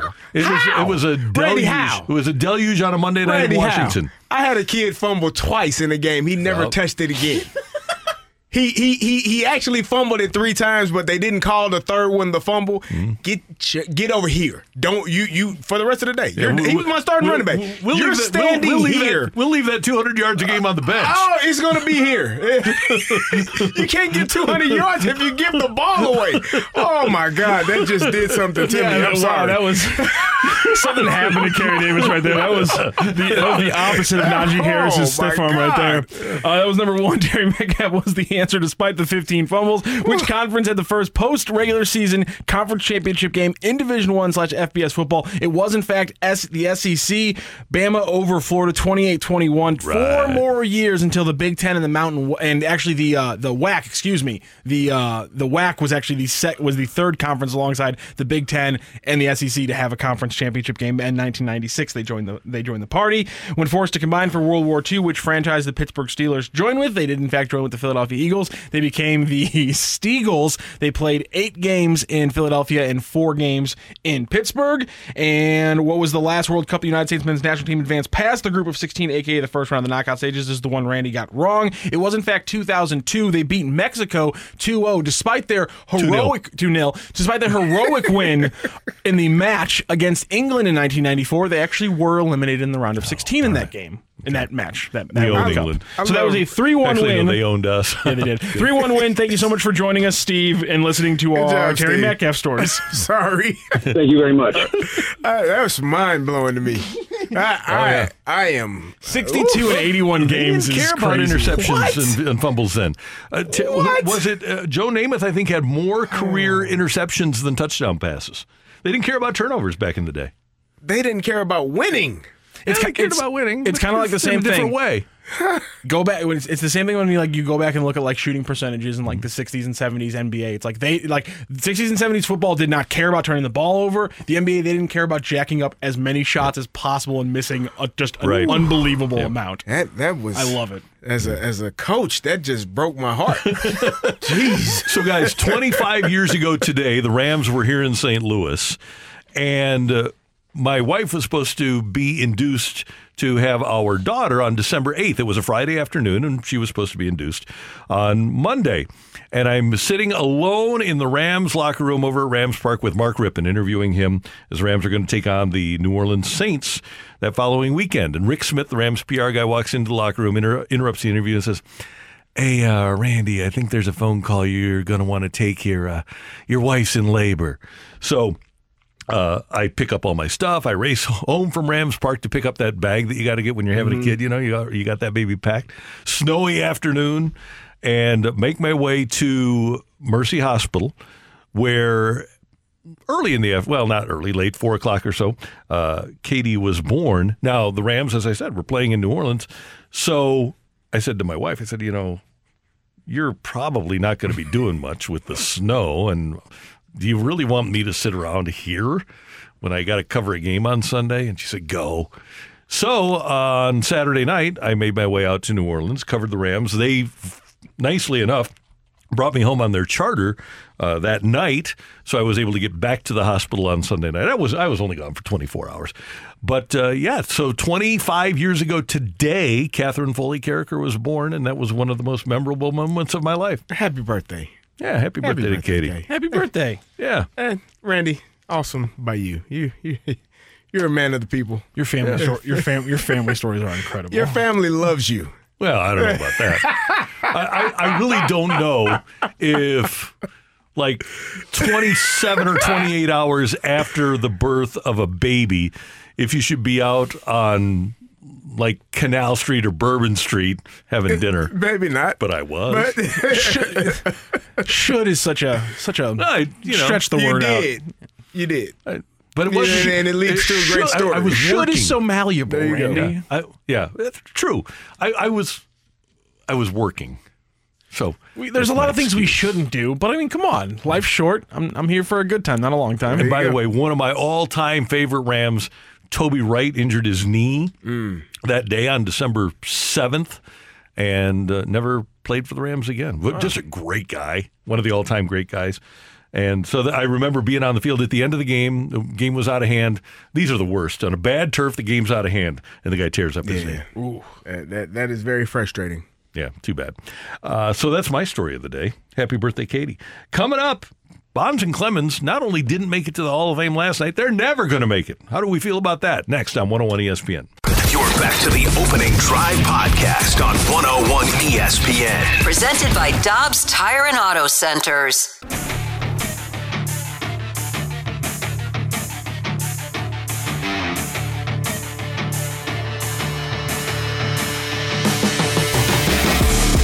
Kerry Davis, I'm Randy Karraker, and it is the opening drive on 101 ESPN. Fred McGriff elected to Baseball's Hall of Fame last night by the Contemporary Baseball Committee, but both Barry Bonds and Roger Clemens were left out. And not only were they left out, Kerry, but of the 16 votes, McGriff got 100%. He got all 16. Don Mattingly got half of them, eight votes, so he didn't get in. You need to get 75, 12 votes to get in. Uh, Curt Schilling got seven, Dale Murphy got six, and among those that got less than four votes, Barry Bonds, Roger Clemens, Rafael Palmeiro, Albert Belle was the other. But specific to Bonds and Clemens, as far as I'm concerned, this was their last best chance to get into the Hall of Fame. And my anticipation would be that for the future, for the entirety of future, we won't see Bonds and Clemens in the Hall of Fame. Yeah, and and like you said, probably their last opportunity to get in. They they were not written in. They were not voted in in years past. And you know, Randy, I think that it's unfortunate. I you know I. I I understand why some people are so frustrated. To me, if if the the PEDs or the the greenies or whatever it was that was available was readily available to everyone, and these gentlemen did it better. We're already Hall of Fame caliber players without it, and then this game this comes into play, and everyone uh, is game is is elevated, but their game elevates more. Why would you be so upset with them for being better when they were already better? And, and that's the part of it that I don't understand. I mean, even you know, Pete Rose may not be a great person. He's done some mm-hmm. questionable things in his in his life, but he's the he's still the the hit king. He he's still the guy that that has you know all those hits. And so when you're looking at keeping guys out of a distinguished club based on factors that don't pertain to that club's requirements, I think that's strange, and I, I don't think that it's fair for those gentlemen. Now, a lot of the players, a lot of the people on this panel are Hall of Fame players. Greg Maddux, Jack Morris, Ryne Sandberg, Lee Smith, Frank Thomas, Alan Trammell, plus executives Paul Beeston, Theo Epstein, Derrick Hall, Arte Moreno, Kim Ng, Dave St. Peter, and Ken Williams, and then media members Steve Hirdt, Lavelle Neal, and Susan Slusser uh, Chipper Jones was supposed to be there, but he got ill and he was uh, replaced by Derrick Hall on the panel. One thing that's pretty consistent among the Hall of Fame baseball players is that they don't want those guys associated with PEDs in the Hall of Fame. And that's understandable. I just think it's a little bit disingenuous for us to, to celebrate some of the guys who seems pretty clear were using performance enhancers are and are in the Hall of Fame. I, I don't know where the line is. where do mm-hmm. you draw the line? Okay, you did this, but you didn't do that. Like, where is the line in the sand where you say, okay, that's too much. We don't we don't think you should be in. I wonder if it's the fact that Bonds and Clemens wound up in courtrooms, that they were so strident in their denial that they were willing to go to court, and Clemens actually won in a federal court. I, I, wonder if that is the the part about it is that they did go to the mountaintops and scream that they didn't use PEDs, and rather than just go low key on it, they decided to, to fight it. So here's the thing: they they they denied it, denied, denied, denied, and, and they don't get in. A Rod admitted it. Is he going to get in? He won't get in. So what's the difference? Like, what's the difference between the two? You can't. You, you you're having it both ways. Those men aren't going to get in even though that they, they admitted it, nor are the ones that, that yeah they lied. So the ones that admitted it, they they're not getting in either. So where's the line? There is no line. In, in, in, there was a 2003 New York Times report that of of the players that were tested in random testing to determine whether or not they were going to have performance enhancing drug tests going forward, that David Ortiz tested positive.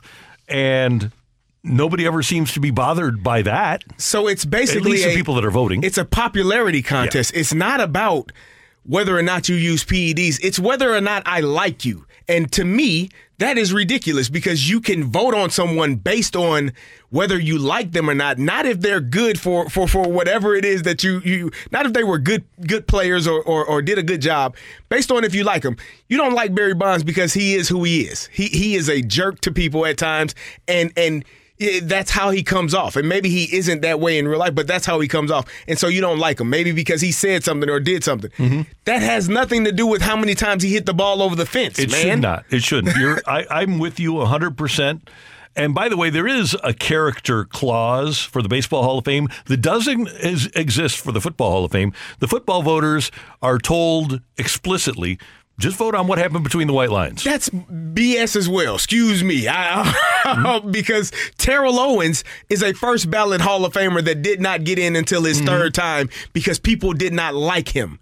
And so to me, when you are do you have to take more pride and more care of what you're doing if you are voting. It is ridiculous for you to be able to say hold someone's esteemed career in your hands and say, no, you can't get in because I personally do not like you. And that to me is absolutely it is ridiculous. You need to have more people on those on those boards that are doing that voting that are actually have fairness and, and, and not judging someone based off of what they've heard or what they've seen or what someone has said to them. And put what, your feelings aside. But what you've had here now is the writers overwhelmingly and the Hall of Fame players overwhelmingly reject these guys. So I don't know, aside from fellow PED users or rational thinkers like us, I don't know who they're going to find as a group to vote on these guys that will put them into the Hall of Fame. We're here, Randy. They can they can they give us a us. Uh, we'll sign up for this yeah. duty and do the right thing because yep. it to me if, if I do believe that more former players should be on the, the voting boards for, for people that get into the Hall of Fame. We are we we watch their careers. Some we played against those guys, and to us. I, I, don't care if you're a bad, if you're a, a mean person uh, off the field. Now, if you're doing things that that you know Aaron Hernandez was charged of or mm-hmm. or or, or uh, accused of, yeah, now we gotta now now no, sir. But other than that, for the most part, if you are if you are a person you are in your feelings because you couldn't get that story mm-hmm. from that player because he didn't like talking to you. James Harrison wasn't the friendliest person in, in locker rooms talking to the media at times, and he's in he, he and, and I don't think he'll get in based off of I don't know that he'll get in based off of his career. I think he had a, a hell of a career, but I don't know if it's Hall of Fame worthy. But even if he was, the fact that he was not always nice to the media members does not give you the right to say no. he does not deserve to get in. That is absolutely crazy to me that someone would have that that that autonomy, that ability to prevent someone from getting in based off of how they feel about them whether or not they like them. And I think what we need to have and we won't because it makes too much sense, we need to have a steroid era committee because there was a point in time between roughly 1990 and 2003 where it was a steroid sport. We have we, had another 60 home run season this year. You've had Maris, you've had Ruth, and you've had Judge. And then th- those three, right? You've had McGwire do it twice. You had Sosa do it three times. Mm-hmm. Uh, and all of those were in the, the space of four or five years. And then Bonds in 2001. You, you had six in that period. So why not vote on those guys who are playing on the same level playing field? The Bonses, the McGwires, the Sosas of the world. And by the way, Roger Clemens was playing at that time too. It was a performance enhancing drug fueled sport. So if the pitcher is on PEDs and the hitter is on PEDs, is it is that not a level playing That's field? That's what I thought. I mean, Yeah. is it, it are all things not equal at that point? It, it, would- if neither one of them are on, it's the same thing, correct? Right. So I don't understand. I, I just don't. I don't understand how you can prevent someone from from making it to the Hall of Fame based on your feelings about them. And and like you said, the PED era is an entirely different thing in its own in its in its own self. And if they want on the plaques to put an asterisk or a comment that Barry Bonds played during the steroid era and is suspected of using performance enhancing drugs, if they want to put that on the plaque. I'm fine with that. Knock yourself out. Here it is. Just his plaque's got to be um, um, the skinny version with a pirate hat. Yeah.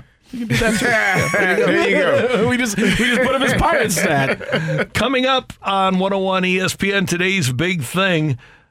What should we expect from the St. Louis Blues? That's next on 101 ESPN. You're back to the opening drive podcast on 101 ESPN. Presented by Dobbs Tire and Auto Centers. Randy and Kerry break down the biggest story of the day on the opening drive. It's time for today's big thing.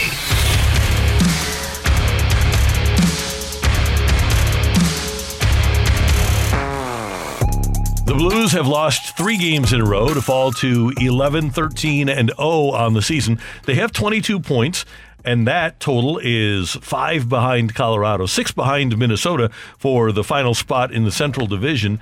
And Kerry, if you look at the wild card standings right now in the Western Conference, Colorado is at 27, as we mentioned, the Blues at 22. So the Blues have a ways to go if they want to catch up with Colorado for the last playoff spot. Plenty of time left, but the Blues are four and eight against teams that are in a playoff spot, seven and five against non-playoff teams, and right now, the way the standings are. The only non-playoff team the Blues would play during this month would be the Chicago Blackhawks. What do they need to do moving forward? Here, Coach Craig Berube. Need a lot more guys to uh, step up and play better. You know, uh, we had one line going offensively tonight. Thomas's line created a lot of opportunities, competed hard. We definitely need more guys to step up, and and you know, you know, have to help to you know help the team win.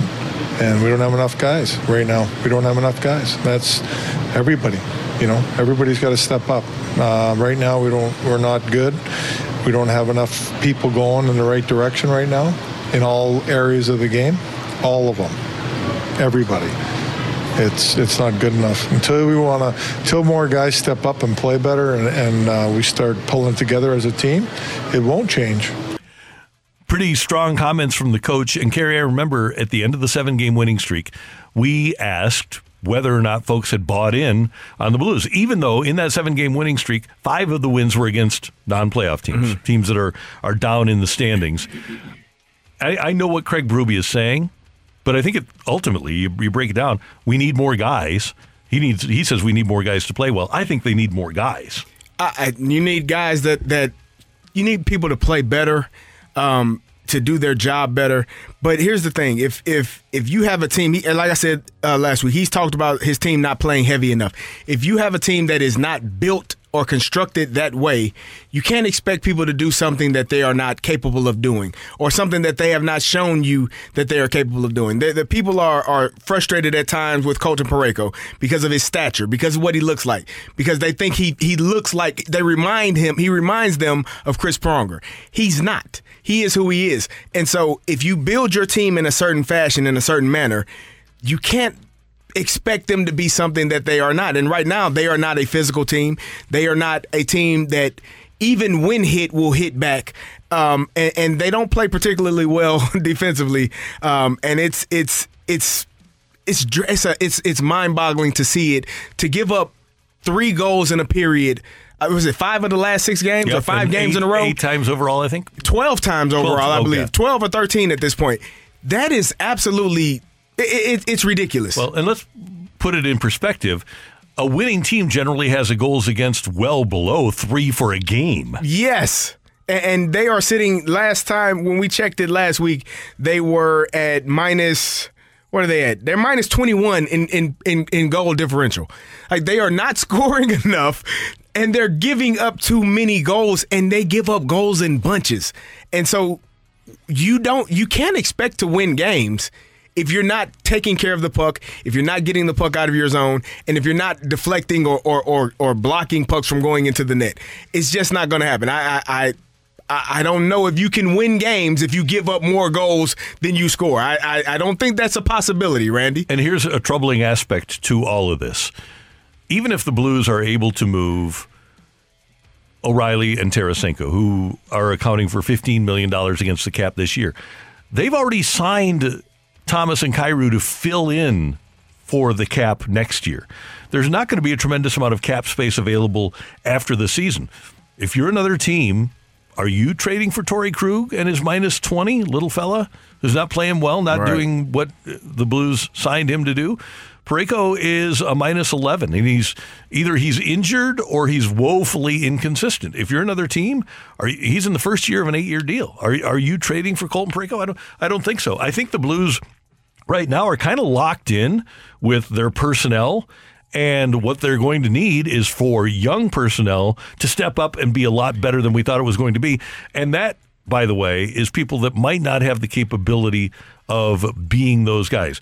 Calle Rosén, you've mentioned him a lot. He might I be their love best defenseman right now. He, and and should be playing more. And Yeah. so here's the problem: when you have a guy like Calle Rosén who is a is a guy that has been bouncing around trying to find his way into a, onto a team and stick into the league. You you don't value that that person in the same way you would value a Colton Parayko because you feel like, well, this guy has done this. This guy was drafted here. This guy has been here for this for X number of years.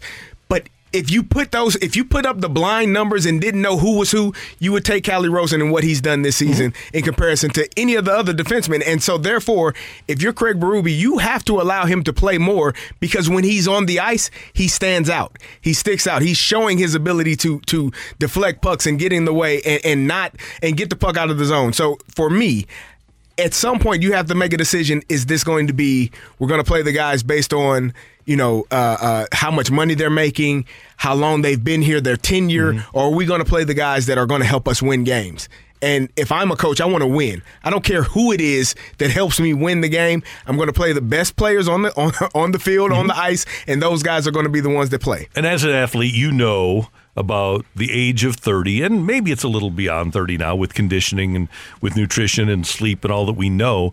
But usually 30 is the time that an athlete, especially one that's been playing for a long time, starts to fall off a little bit or a lot.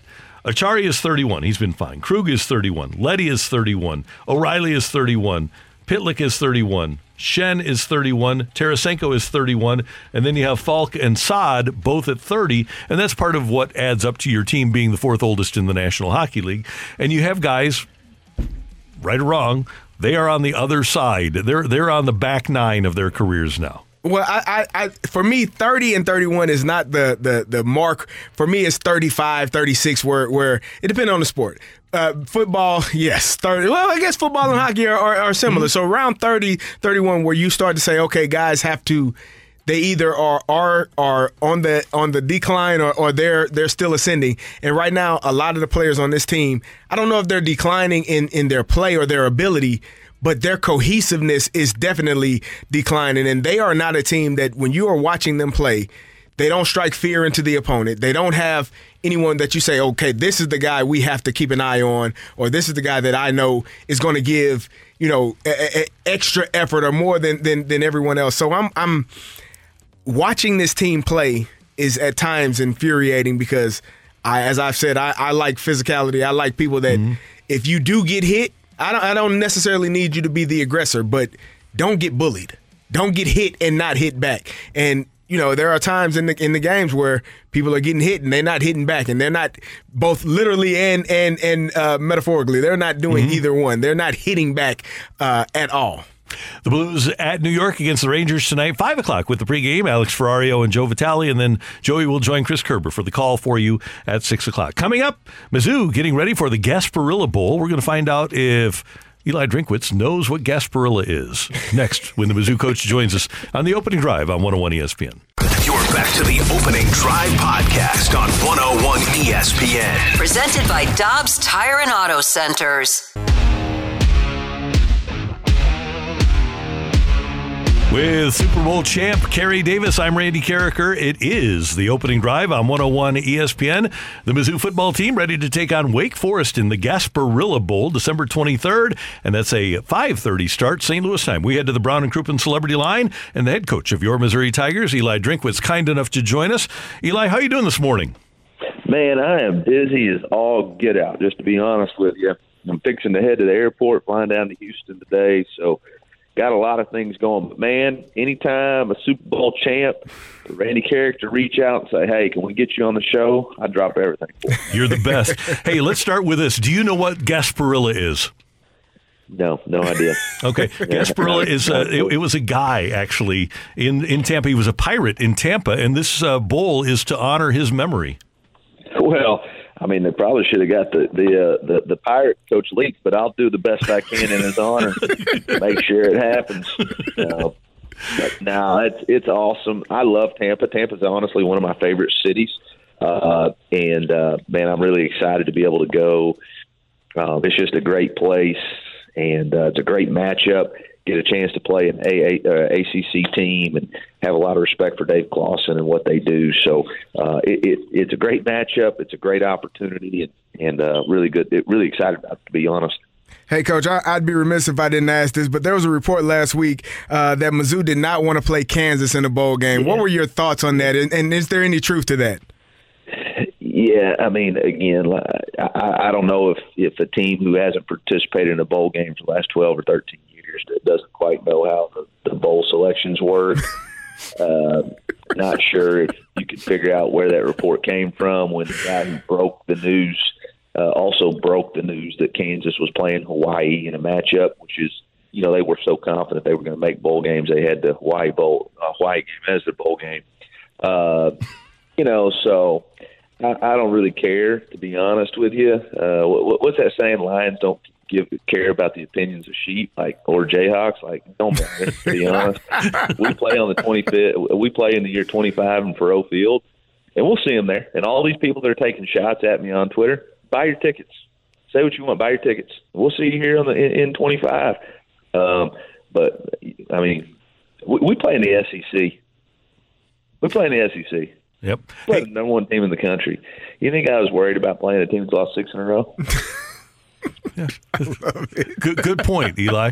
Hey, you had a chance as offensive coordinator at NC State to go against Dave Clawson teams at at Wake Forest, and I know that was a big rivalry for NC State. What are we going to see from Wake Forest? Well, you're going to see a very solid football team. You're going to see a, one of the t- premier quarterbacks in the country, and Sam Hartman does an excellent job of running their offense. Warren Ruggiero, their offensive coordinator, uh, does a tremendous job uh, of putting his players in the best position possible, being successful. Got a lot of respect for Dave and how he goes about his uh, uh, pro- dealing with his program, and and um, you know it's going to be a really good matchup. They're they're a very solid football team. I mean, they took uh, the ACC champions to overtime, and uh, so it, it'll be a it'll be a tough matchup for sure. Hey, Coach, you all got a big commitment yesterday from uh, Marvin Burks, the uh, safety from Cardinal Ritter here in St. Louis, uh, flipping his commitment from Ole Miss to, to Mizzou. How how big of, of a commitment was that for you all uh, yesterday? Yeah, I, I can't comment specifically on any recruits um, until after signing day. Um, so you know that that's the only thing I'd say about that. But but I say this: we're very excited about our, our recruiting class, and recruiting never stops. And so, uh, anytime we can recruit in-state players, we, we always want to do that. Hey, Coach. Well, speaking of, of recruiting your players, how, how hard is it right now with um, the transfer portal and, and, trying to keep your players that you do have in house uh, and and transitioning? You know, during this whole time, December fifth is the day where it opened. How does how hard is that for you all at times? Yeah, you know, it's uh, it's very interesting. I think I was a little bit um, um, not nervous, but unsure when this thing started. Um, but you know, now the more it's opened up, and it, I mean, I think yesterday we saw there was there's already over 2,000 players in the portal. I think we anticipate there's probably going to be another thousand to 1,500 put into the portal. And you know, there's a lot of things I studied in college, but one of them that I thought was fascinating is supply and demand. When supply is high, demand is low, and demand is high, supply is low. And so it'll be interesting how supply and demand affects this portal um, specifically on how coaches approach what their needs are, balanced with what the uh, ability to go get is. I, I think it's going to be uh, a little bit difficult on high school coach uh, players. Honestly, I think you're noticing right now that in the past we would all sign, you know, roughly 22 to 25 high school players. I don't see that trend continuing. Um, I think we're going to be um, signing more transfers, more and more transfers. So it'll be interesting to see how the high school player uh, and coaches react to this situation where there's not as many opportunities for those those guys. And again, you know, you know, I, I would wonder what the NCAA um, is. Are, is this about scholarship opportunities? And if it is, do we want to get back to that, or is this about just giving our players the ability and, and coaches the ability to to sign um, the best football players you know, so what model are we trying to create? I guess is the question I'm asking. It. But right now, I'm going to use it to the best of our advantage for Mizzou football, and uh, that's what we're doing right now. Eli, we don't want this to be completely about the transfer portal, but I, I, have two quick ones. Number one, any concern about the ability to to field a competitive team against Wake Forest? Because that's something that a lot of people have brought up. Is it hey teams won't even be able to play in bowl games because they won't have enough players? Any concerns there? I mean, those are concerns. I think there's there's obviously not only are you you you got issues with um, you know players transferring, but you also have seniors who who don't really want to continue uh, to play because they have the ability to put themselves at the next level, and they've already put enough good tape out there that, that the risk is not worth the reward. So it'll be a balancing act. Um, but it's not going to be unique to us. I think every team we play is going to be balancing those same questions. You know, bowl games are a great opportunity for us to um, continue to develop our team. Um, and to continue to improve. And that that really for me is what it's about. And that's the challenge that we we're tasked with. And and so I'm excited that we will build a very competitive team. We got a lot of guys that that want to be a bowl champion, and so I'm excited to really take that challenge on head on. And then one other transfer portal question. Uh, Kerry grew up with Carl Reed, who you know, former DeSmet and Luther North coach. And we had Carl on last week, and I said, "How many? What percentage of players in the transfer portal do you think are real difference makers?" And he said maybe 15 to 20 percent. Is that number in your mind? Is that is that a pretty close to accurate number? The guys that the, the what 3,500 that wind up, maybe 15 percent, 20 percent could be real difference makers. Um, I mean, I think it's all about finding the right fit for your program. You know, I don't know that when we signed the guys out of the portal last year, there was a lot of people that said, "Oh gosh, that guy's going to be a difference maker." But when you look at what DJ Coleman did for us, Christian Williams did for us, Jayden Jernigan did for us, Josh Landry did for us, Ty'Ron Hopper did for us, um, or even Joseph Charleston did for us, Dreyden Norwood did for us. I think it's all about finding the right fit for your team and do those guys buy into the opportunity that you're giving them? And if they do, I think everybody's going to have an opportunity to create, um, you know, value and an impact. Hey, uh, one last thing from me, Eli, and we know you're busy, so we appreciate your time. And I know Kerry has another one for you. Man, you lost some close games this year. Were there things that you looked at from a coaching standpoint, and, and you say, okay, as I look ahead to 2023, those are things we can fix in those close games to get us to eight and four, nine and three next year?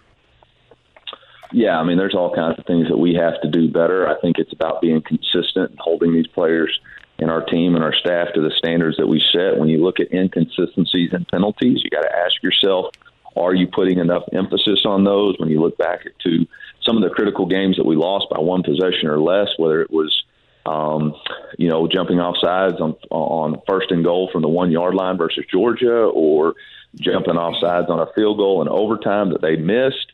You know, those are plays that are discipline plays. So, how as a coach do I improve on the discipline that we're teaching? You know, um, schematically, what are some things that we can do um, to be better? If you look at, you know, against Georgia, um, you know, two touchdowns in the red area.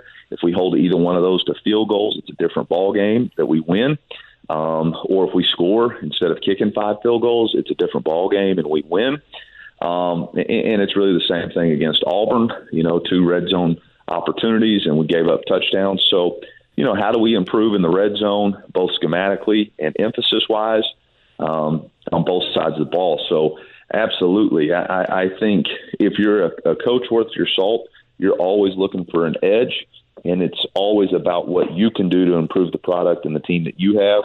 Um, and that's what we're trying to do. Hey, coach, I'm I'm obviously an Illini, and I look at the loss we had against Michigan uh, and how tough and how close that was, and now they're in the they're playing in the Final Four. When you look at that loss against Georgia, does it give you all confidence to know that you all are right there, and, and what you know what can potentially be for this bowl team in the future, and, and for next season in the future? Um, I don't know if it gives you confidence. I think it gives you a glimpse into what you believe you can be and what you can accomplish, and how hard we work to get that, and we just got a lot more work to do in order to attain it. Coach, always good to hear your voice. Good luck in Tampa. Enjoy that trip. Have a Merry Christmas, you and your family. And uh, I guess you're going to Houston to do some, do some recruiting, huh? Yes, sir. All right. Go get that guy or guys, and we'll talk to you soon. M-I-Z. Z-O-U. Uh, it is Eli Drinkwitz, the head coach, and uh, Kerry just shakes his head no. He says, "I can't, can't, can't do it, can't that. do it." Uh, that's the head coach I of your Drink, Tigers. Though. He's a good guy. He is a Drink good is a guy. very good guy. Like good dude, good coach. I I, I love the the answer for the the KU. Uh, I will call it a rivalry now, Rock, because he he definitely got it going and, Thanks, and is gonna gonna get it going. We just got we just got to get like a recording of, of your daughter like screaming ZOU. So we, Oh, just, we, have a, no. so we have a Davis You family all- member Yeah, jump in on the hey. ZOU channel. I think She will I mean, do I it, think but so. I, I will not participate ever. I pay tuition. That- That's all you get That's from me, it. Mizzou. That's the biggest ZOU you can do. Rock and roll coming your way on 101 ESPN. You're back to the opening drive podcast on 101 ESPN. Presented by Dobbs Tire and Auto Centers.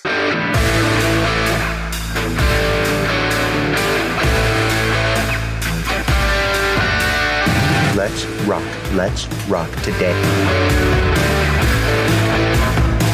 Before we get started with rock and roll, ReliaQuest is a cybersecurity company. Oh, learn something new every day.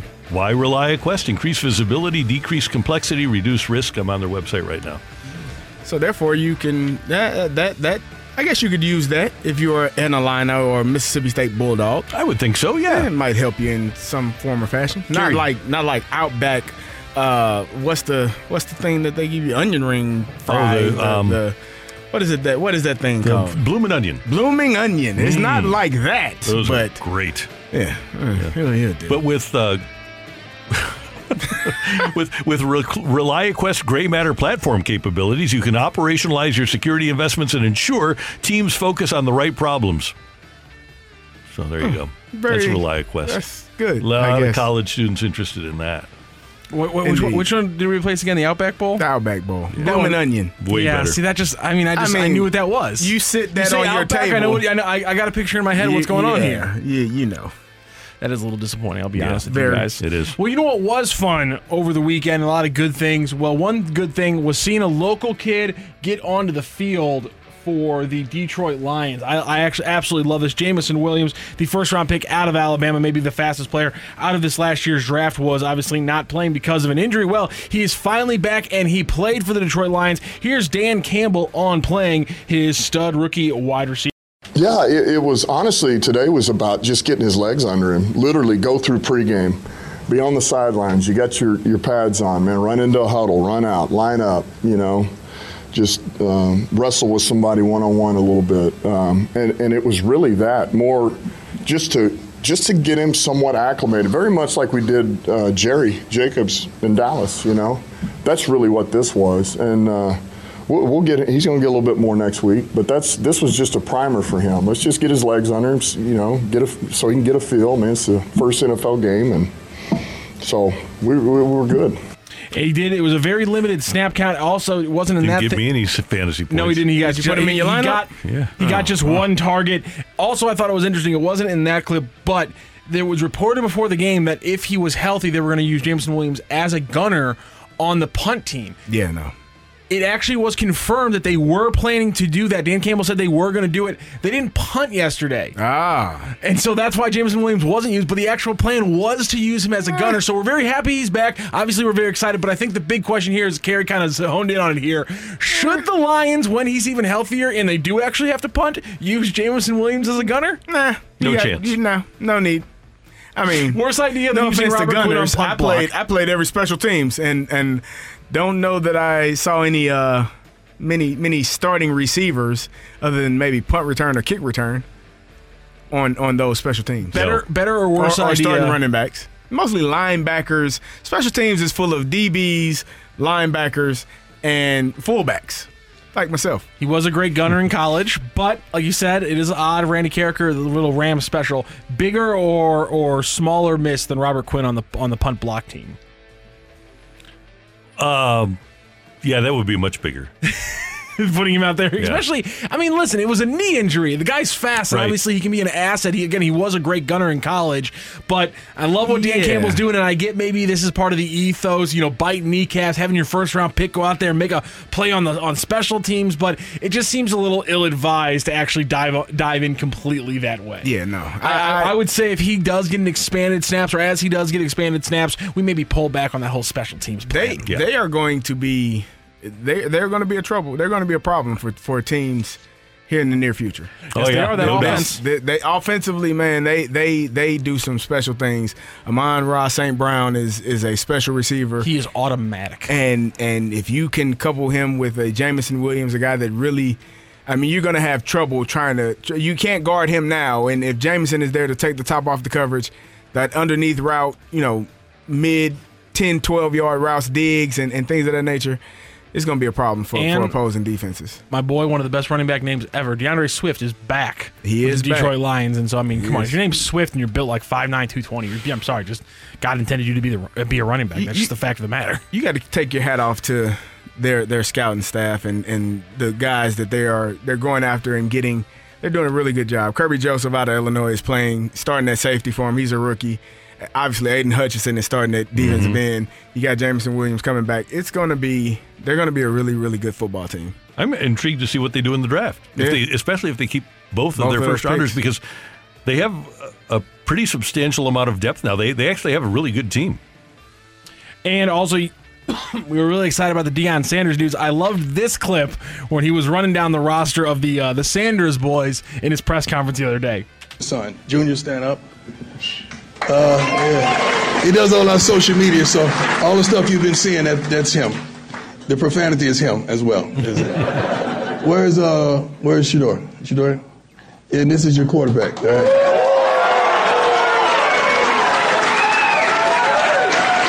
He's gonna have to earn it. Don't believe that. He's he's gonna have to earn it. Yeah, the quarterback's gonna have to earn it. The safety made me mad, so I didn't bring him. His his brother. He's in my doghouse right now.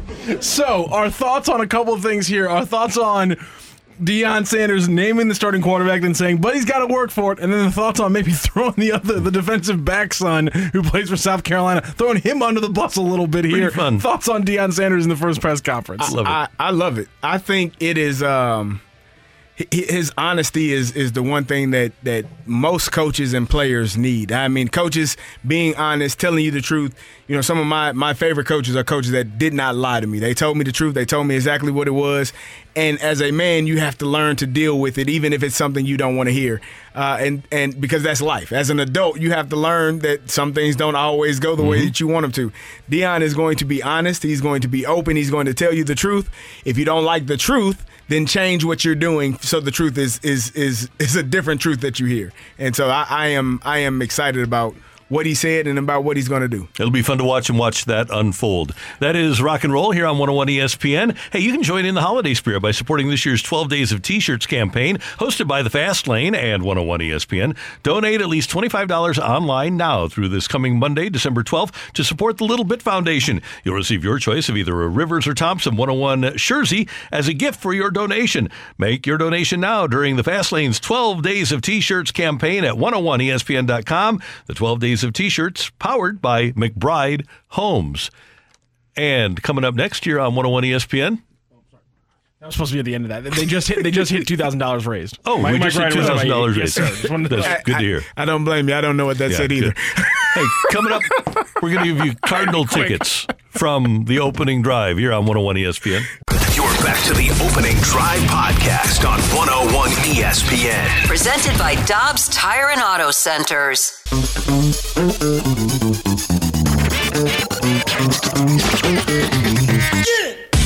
This year's Cardinal Winter Warm Up takes place January 14th through 16th at Busch Stadium and Ballpark Village. And you can get tickets by going to cardinals.com slash WWU, cardinals.com slash winter warm up, WWU. If you want to get tickets January 14th through 16th, Cardinals Winter Warm Up this year is at Ballpark Village and at Busch Stadium. And each day this week, 101 ESPN has your chance to score a Cardinals holiday ticket pack.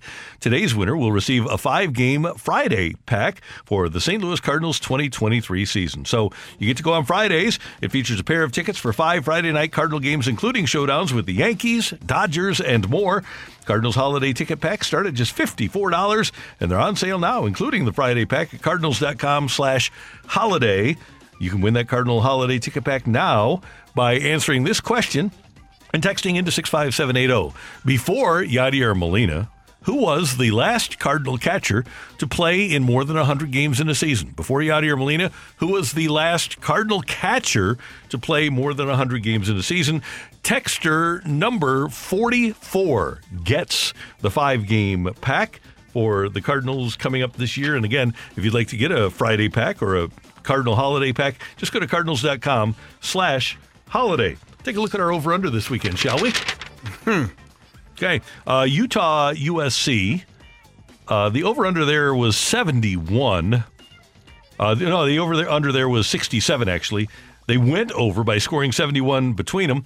Kerry and Matthew both said over. I said under, so we were I was wrong. You guys were right.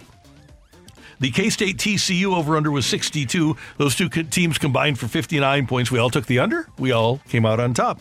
You got to feel good about that. Ah, how about that Big Twelve? We finally beat you. Got a Yeah. little got a little hairy there with the overtime. Finally Sure beat did. them. Yeah. LSU Georgia, the over under was 52. They combined to score 80. The final score was 50 to 30. Whew. So Georgia almost got that by, themselves, yeah. Kerry had taken the over. Randy and Matthew took the under. So Kerry all of a sudden is 3 and 0 in these college games. Purdue and Michigan, the over under was 52. They combined for 65.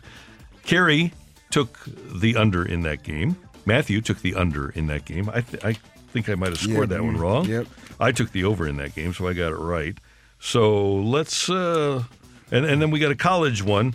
Caleb Williams to score the first touchdown. He did not. It was plus 700. Both Kerry and Matthew took no. I took yes. So uh, Matthew wound up going three and two in college, right? Mm-hmm. Kerry wound up going four and one, and I wound up going two and three. You have me down for four and one on the sheet. Yeah, but you he didn't. I mark changed with, it, though. Purdue Oh, and yeah, Rutgers. I changed it. My It's bad. three and two. Yeah. All right. Uh, to the NFL. The over under for the Jets Vikings was 49 or 44 and a half. They scored 49 between them. We all took the over. We all got that one right.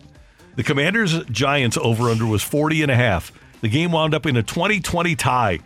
Is that that's the game where I said? Didn't I say that? You didn't called- I you called it it- you called be, Vegas special. Yeah, Yep. I, I said it was going to be something like that. And I, that's why I went under. Yep, and you got it right. We both took over, and so Kerry got that one right. And all of a sudden, Kerry's six and one here. hey, Pretty impressive. Seahawks Rams, the over under was 41. We all took the under, and they combined to score 50. We figured that the Rams wouldn't get close to being able to get this game over 41, and they did, to their credit. But Seattle scores late, and we all missed that one. shout out to Geno Smith. Geno Smith and John Wolford, man. Yeah. It's a. there's nothing wrong with the uh, Rams having a quarterback wearing number 13, is there? I want to talk about it. Okay. And then the Chiefs Bengals over under was 53. They only combined for 51. They went under. I had the under in that game. Both Kerry and Matthew took the over. And then Miami's Jeff Wilson to score. We all said he would. He came close, but did not. He was plus 130. And so we all got that one wrong. So if I get Kerry, or uh, let's see, Matthew, I had at. Uh, Do not follow my NFL picks, ladies and gentlemen. Four One in six. four. One in four on my NFL picks, which brings me down to a total of four and six. Four and six. Four and six. It's only the second time this year I've got I've had a losing record, and that includes the time I actually put money on these in Vegas. I oh. went. I went four and six as well, and Kerry Davis went six and four. I'm I'm staying above, you know, stand just barely head above water. Congratulations. Week in and week out. Hope the Al- NFL games are, are the killer for I hope me. Alvin Kamara gets zero yards tonight. That's rude and disrespectful, sir. No, it's not. I'm going. I I'm going. I'm going against him. It's, it's oh. entirely Oh. self. It's entirely a self-infirming prophecy here. I'm Clearly. just always talking about myself. My bad. I'm a little selfish today. Kerry, get over it. So, with the winter meeting starting, I would think that pretty much every Cardinal fan wants the Cardinals to move quickly. We don't want things to simmer until Wednesday, the last day of the meetings. If the Cardinals are going to do something, do you guys want it today? I, Randy, when did free agency start? Uh, five days after the World Series. I wanted it. To, I wanted it then. So yes, today is good. I mean, five days after the World Series would have been better. Mm-hmm. You know, that's how free agency works in other sports. But I am. Uh, I definitely hope that you know a catcher is is a catch a deal for a catcher is done, They will get a catcher. and and hopefully it's done before they break. Mm-hmm. And then I'm hoping. I, I, I am hoping for a, a left-handed center fielder named Cody Bellinger. That'd be fun. That'd be my Hey, team. if Mike, if Matt Holliday can fix that guy, Matt Holliday was working with Bellinger at Oklahoma State. Just saying. It makes all the sense in the world. I mean, Post.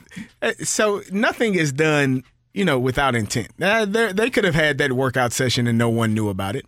Yep. But they posted it. They had So, video? You know, there there are things that that happen that we find out about, and, and maybe that's a maybe that's a sign that Well- one Cody Bellinger could be, you know, running around in center field. let's look at it from another perspective, though. Matt Holliday and Jackson Holliday, who was also working out at that workout, both Scott Boras clients, along with Cody Bellinger. If you're Scott Boras and you want other teams to up the ante a little bit, you put out a video that says, "Hey, Cardinals are interested. He's working with the Cardinals hitting coach." That that that as well. Yeah, Yeah, but makes sense. I'm with you. I, I even though the guy has, is not has not been over the last two years what he was early in his career.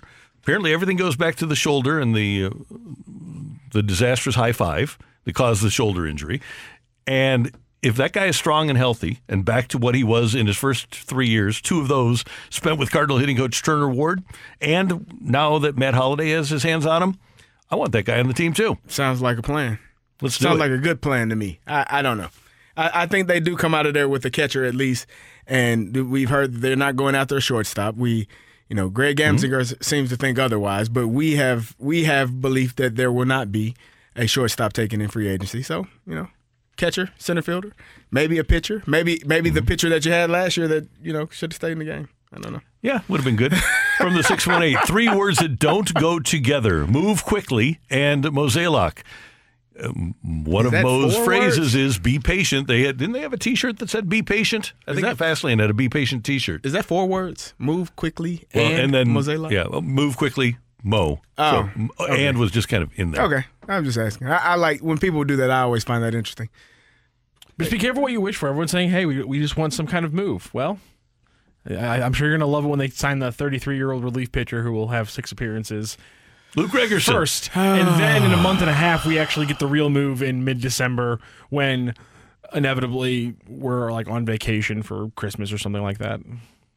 Because that's just how that's just how baseball that's just how the baseball offseason That's is. just now. how baseball last go. year last year was exacerbated because of the lockout. But I think people forget that the year before the lockout was one of the worst free agencies I've ever seen across any sport. When everyone was just like, you know what?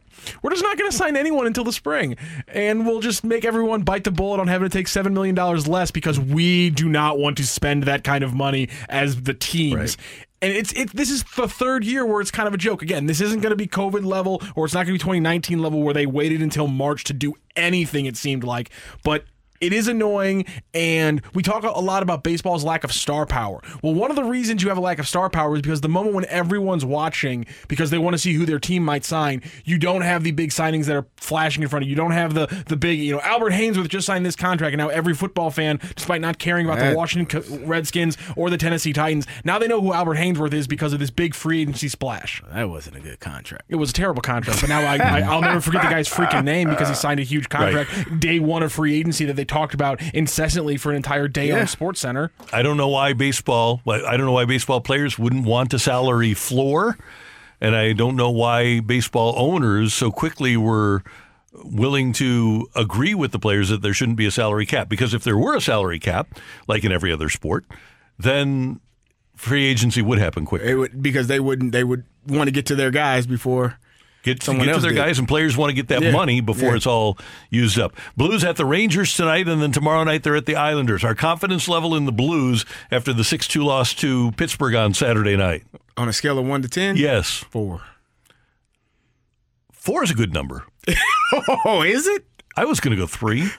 okay. I just. The, the, the, uh, this is not a personal thing. I like the guys. I just don't like this team a lot. I don't like the way this team is constructed from a hockey perspective. And Doug Armstrong has been brilliant as the Blues general manager ever since he took over. I think he had an off year. Ah, so it's no no fixing it this year.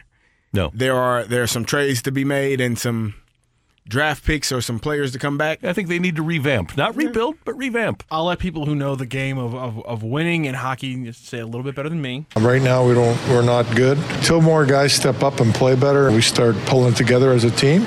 It won't change. Right now, we don't. We're not not, good. Till more guys.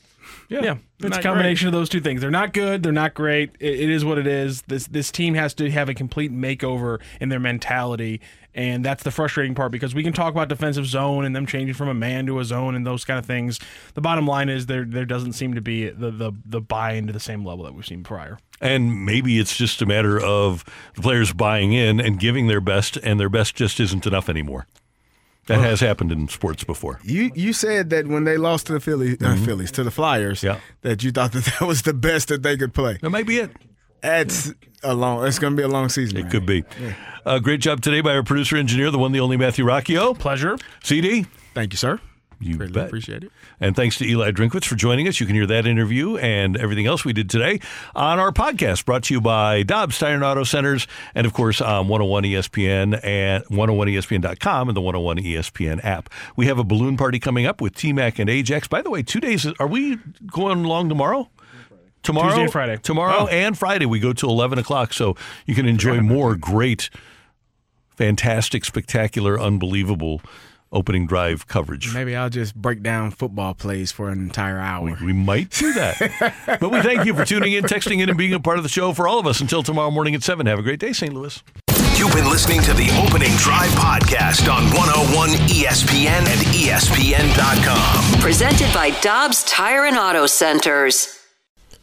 Hi, this is Chris Howard, host of Plugged In with Chris Howard. The College Football Playoff Committee made their decision on Sunday, and as much as I loathe the idea of Ohio State losing their way into the College Football Playoff, I 100% agree with OSU making it in over Bama.